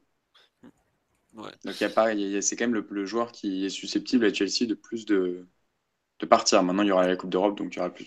Par contre, il a un aspect intéressant chez Willian. Il y a un aspect intéressant chez Willian. Je dis ça pour lui, mais ça peut être pour d'autres joueurs. Et je pense que c'est peut-être un profil qu'on va regarder cet été.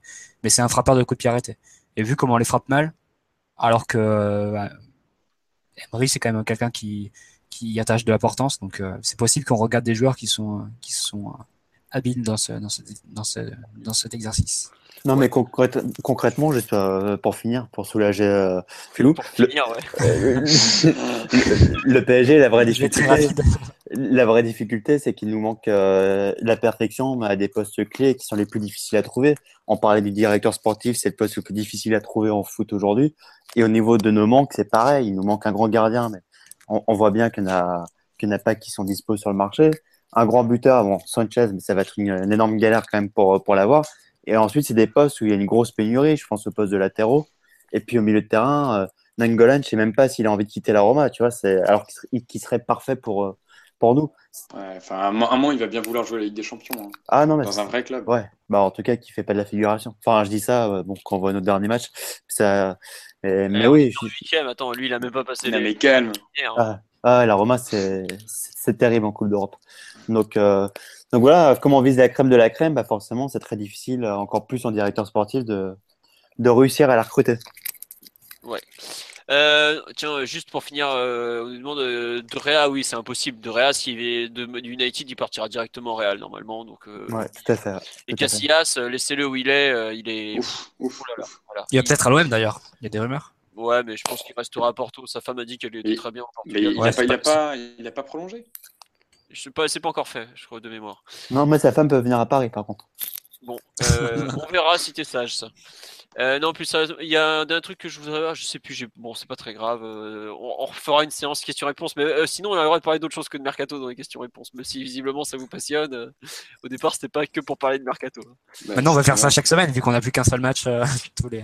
Ouais, mais il y a plein d'autres thèmes dont on peut parler. hein. Il n'y a pas que, pas que ça, pas que ça. hein. Bah, parlons du directeur sportif, allez. Ah non. Temps. Le bilan Non. est temps en trois ans. Allez, stop, stop, stop. On va passer au résultat des autres équipes du week-end. Moi, j'en peux Allez, plus, l'élection les enfants. présidentielle. Allez, vas-y, Alexis. Ah, Alex il va nous donner sa Micro vote. libre. non, non, c'est bon. Pas, stop. Arrêtez de lancer la bête. Euh, non, juste allez, pour le hand, on a quand même gagné un, un titre ce week-end, la Coupe de la Ligue en hand, première fois que le PSG la gagne, enfin. Après, euh, bien des échecs en finale ou en demi-finale. Enfin bref, on, a, on avait tout paumé. On gagne contre le HBC Nantes, euh, donc une équipe qu'on avait déjà battue euh, en Ligue des Champions il y a quelques semaines. C'est notre plus gros adversaire en championnat. Mi-temps 16-16 et on gagne 31-27. voilà. Bon, une bonne chose de faite. les Nantais se plaignent de l'arbitrage. bon, ça fait un peu sourire parce qu'ils avaient été archi avantagés en, en, Ligue des Champions au huitième de finale aller. Bon, voilà, ils sont mignons, ok. Puis en plus, leur coach sur le banc c'est un gros rageux, donc c'est délicieux de les battre comme ça. Voilà. Ensuite, euh, les féminines, il y avait du foot international, parce que j'ai vu que les Françaises avaient battu, je crois, c'était les Pays-Bas 2-1 vendredi soir, si je me souviens bien. Ouais, c'est ça, 2-1 aux Pays-Bas. Et il y avait des matchs de jeunes. Il y avait la réserve qui jouait le samedi contre Cholet, qui Cholet joue la montée et c'est une très belle équipe. Euh, j'ai vu un super match de CFA, 3 partout score final, des, belles actions des deux côtés, les défenses qui sont largement fait dominer par les attaques, mais c'était normal parce qu'en termes de talent, il n'y avait pas photo. Pour les anciens du Multiliga, il y avait Guillaume Ripper qui jouait à Cholet, qui était bouillant. Oh, putain. Ah oui, monsieur. Guillaume Ripper, homme de Valenciennes. Ah bah, il est, à la fin, il était à deux doigts de se taper avec tout le monde. C'était extraordinaire, le professionnel qui donne ah. l'exemple. Euh, franchement, un bon petit match. Euh, parmi les joueurs qui, bon, qui nous intéressent plus que d'autres, euh, bon match de décant dans les buts, parce qu'il en prend trois, mais il se fait vraiment fusiller à chaque fois. Il fait globalement des bons arrêts. On a euh, comment il s'appelle euh, Augustin devant qui a été vraiment pas mal. Enfin, il met deux très jolis buts, but de vrai but d'attaquant qui a du talent, une frappe euh, bien fouettée ras du poteau pour l'ouverture du score et une reprise de volée en pleine surface sur le 2-1. Et euh, parmi les meilleurs joueurs, moi j'ai beaucoup aimé Demoncy, le milieu défensif, qui jouait devant la, défense. Euh, à la récupération, il a largement fait le boulot, de l'orientation très bien aussi. Euh, il égalise à la dernière seconde une, vraiment une très belle frappe de 20-25 mètres facile. Alors qu'on s'attendait à un centre, il tente la frappe puissante premier poteau qui trompe le gardien. Bon, je pense qu'au niveau pro, le gardien la sort. Hein. Je ne vais pas vous mentir, mais globalement, un vrai bon match de sa part. De Robaille côté gauche, un peu plus alternatif. Il a réussi de très bonnes choses, mais on a eu un peu de mal à le trouver je pense qu'il a fini vraiment cramé le pot, parce qu'il a fini dans l'axe, il avançait plus. Mais globalement, un bon match. Le lendemain, on jouait en la quart de finale à Lens. On a perdu 1-0, un but à la demi-heure de jeu, ouais, c'est ça, ou 34e par là. Euh, ballon en profondeur, l'attaquant qui arrive à battre Cibois. Notre gardien, il la touche Cibois, mais il est trop court pour aller la dévier ensuite. Donc, bah euh, voilà, malheureusement, c'est le but du match. On a eu deux plus grosses occasions en première période, puis 4 euh, ou 5 en fin de rencontre on a eu la domination, enfin on a dominé dans le jeu de façon assez claire. Euh, bah comme d'habitude, manque de réalisme, tu prends un but, tu cours après le score et à la fin tu, es dehors. Donc comme d'habitude, on est maudit en Gambardella, c'est pas nouveau, ça fait des années que ça dure. bon, c'est dommage parce qu'il y avait quand même une belle équipe, très très bon Diaby sur le côté droit de l'attaque. Au milieu, j'ai un peu, même, pas mal déçu par Calegari qui a même pas fini le match, c'est dire, c'est bon, voilà. Euh, derrière, globalement, ils ont tenu la baraque. Un peu de difficulté, nos deux latéraux, parce que quand on n'a pas d'arrière gauche, on se retrouve à faire jouer Georgen à arrière gauche et euh, Giacomini arrière droit. Bon, c'était pas, euh, pas forcément évident. grosse déception, personnellement, parce que je pense qu'on avait largement l'équipe pour aller au bout. Euh, mais bon, c'est comme ça. Faut pas oublier que sur cette génération 98, on a euh, trois joueurs qui, ont l'âge pour jouer, qui sont prêtés, à savoir Ikone, Edouard et Kanga. Je pense que tu mets ces trois dans cette équipe, ça change beaucoup de choses. Mais bon, c'est comme ça. On a fait des choix euh, tournés vers le développement individuel des joueurs plutôt que vers les trophées collectifs. Je trouve que c'est plus intelligent. Et j'espère qu'on en récoltera les fruits à l'avenir. Voilà, on a fait le tour de l'actualité du PSG pour cette semaine. Le podcast a duré pratiquement deux heures. Donc, je saurai la prochaine fois. Les questions-réponses, on les écrira avant, ça sera plus simple. Mais attends, tu as quand même oublié de mentionner le premier but euh, au professionnel de Jonathan Iconé. Parce que tu l'as cité, hein, il faut. Premier but en pro pour, pour Djorko euh, sur la pelouse de. C'était où? À, Caen. voilà, le but de 2-0. Et premier but du mythique Cessignon. Effectivement, premier but de Stéphane Cessignon. Premier but à l'extérieur en Ligue 1, je crois, depuis 8 ans, quand il joue encore avec nous, un truc dans le genre. Bref. Il a même, même, pu mettre un doublé, euh, Bah, en étant rentré à la 84e, c'est pas mal. En effet. Sur ce, on va vous souhaiter une bonne soirée à tous. Merci aux, allez, il en reste combien? Aux 150 qui sont encore là. Bah, vous avez du courage. Euh, merci pour votre fidélité, tous vos commentaires. On espère que ça vous a plu, euh, que les questions-réponses, on a pu répondre au plus de personnes possible. Et euh, on vous laisse avec une très belle interrogation de Benito. Quel impact aura la victoire de Mélenchon sur le QSG Sur ce, à la semaine prochaine. Bonne soirée à tous. Oh.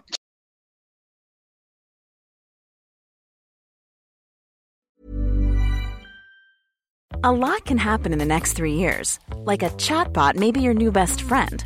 But what won't change? Needing health insurance. United Healthcare Tri Term Medical Plans are available for these changing times. Underwritten by Golden Rule Insurance Company, they offer budget friendly, flexible coverage for people who are in between jobs or missed open enrollment. The plans last nearly three years in some states, with access to a nationwide network of doctors and hospitals. So, for whatever tomorrow brings, United Healthcare Tri Term Medical Plans may be for you. Learn more at uh1.com.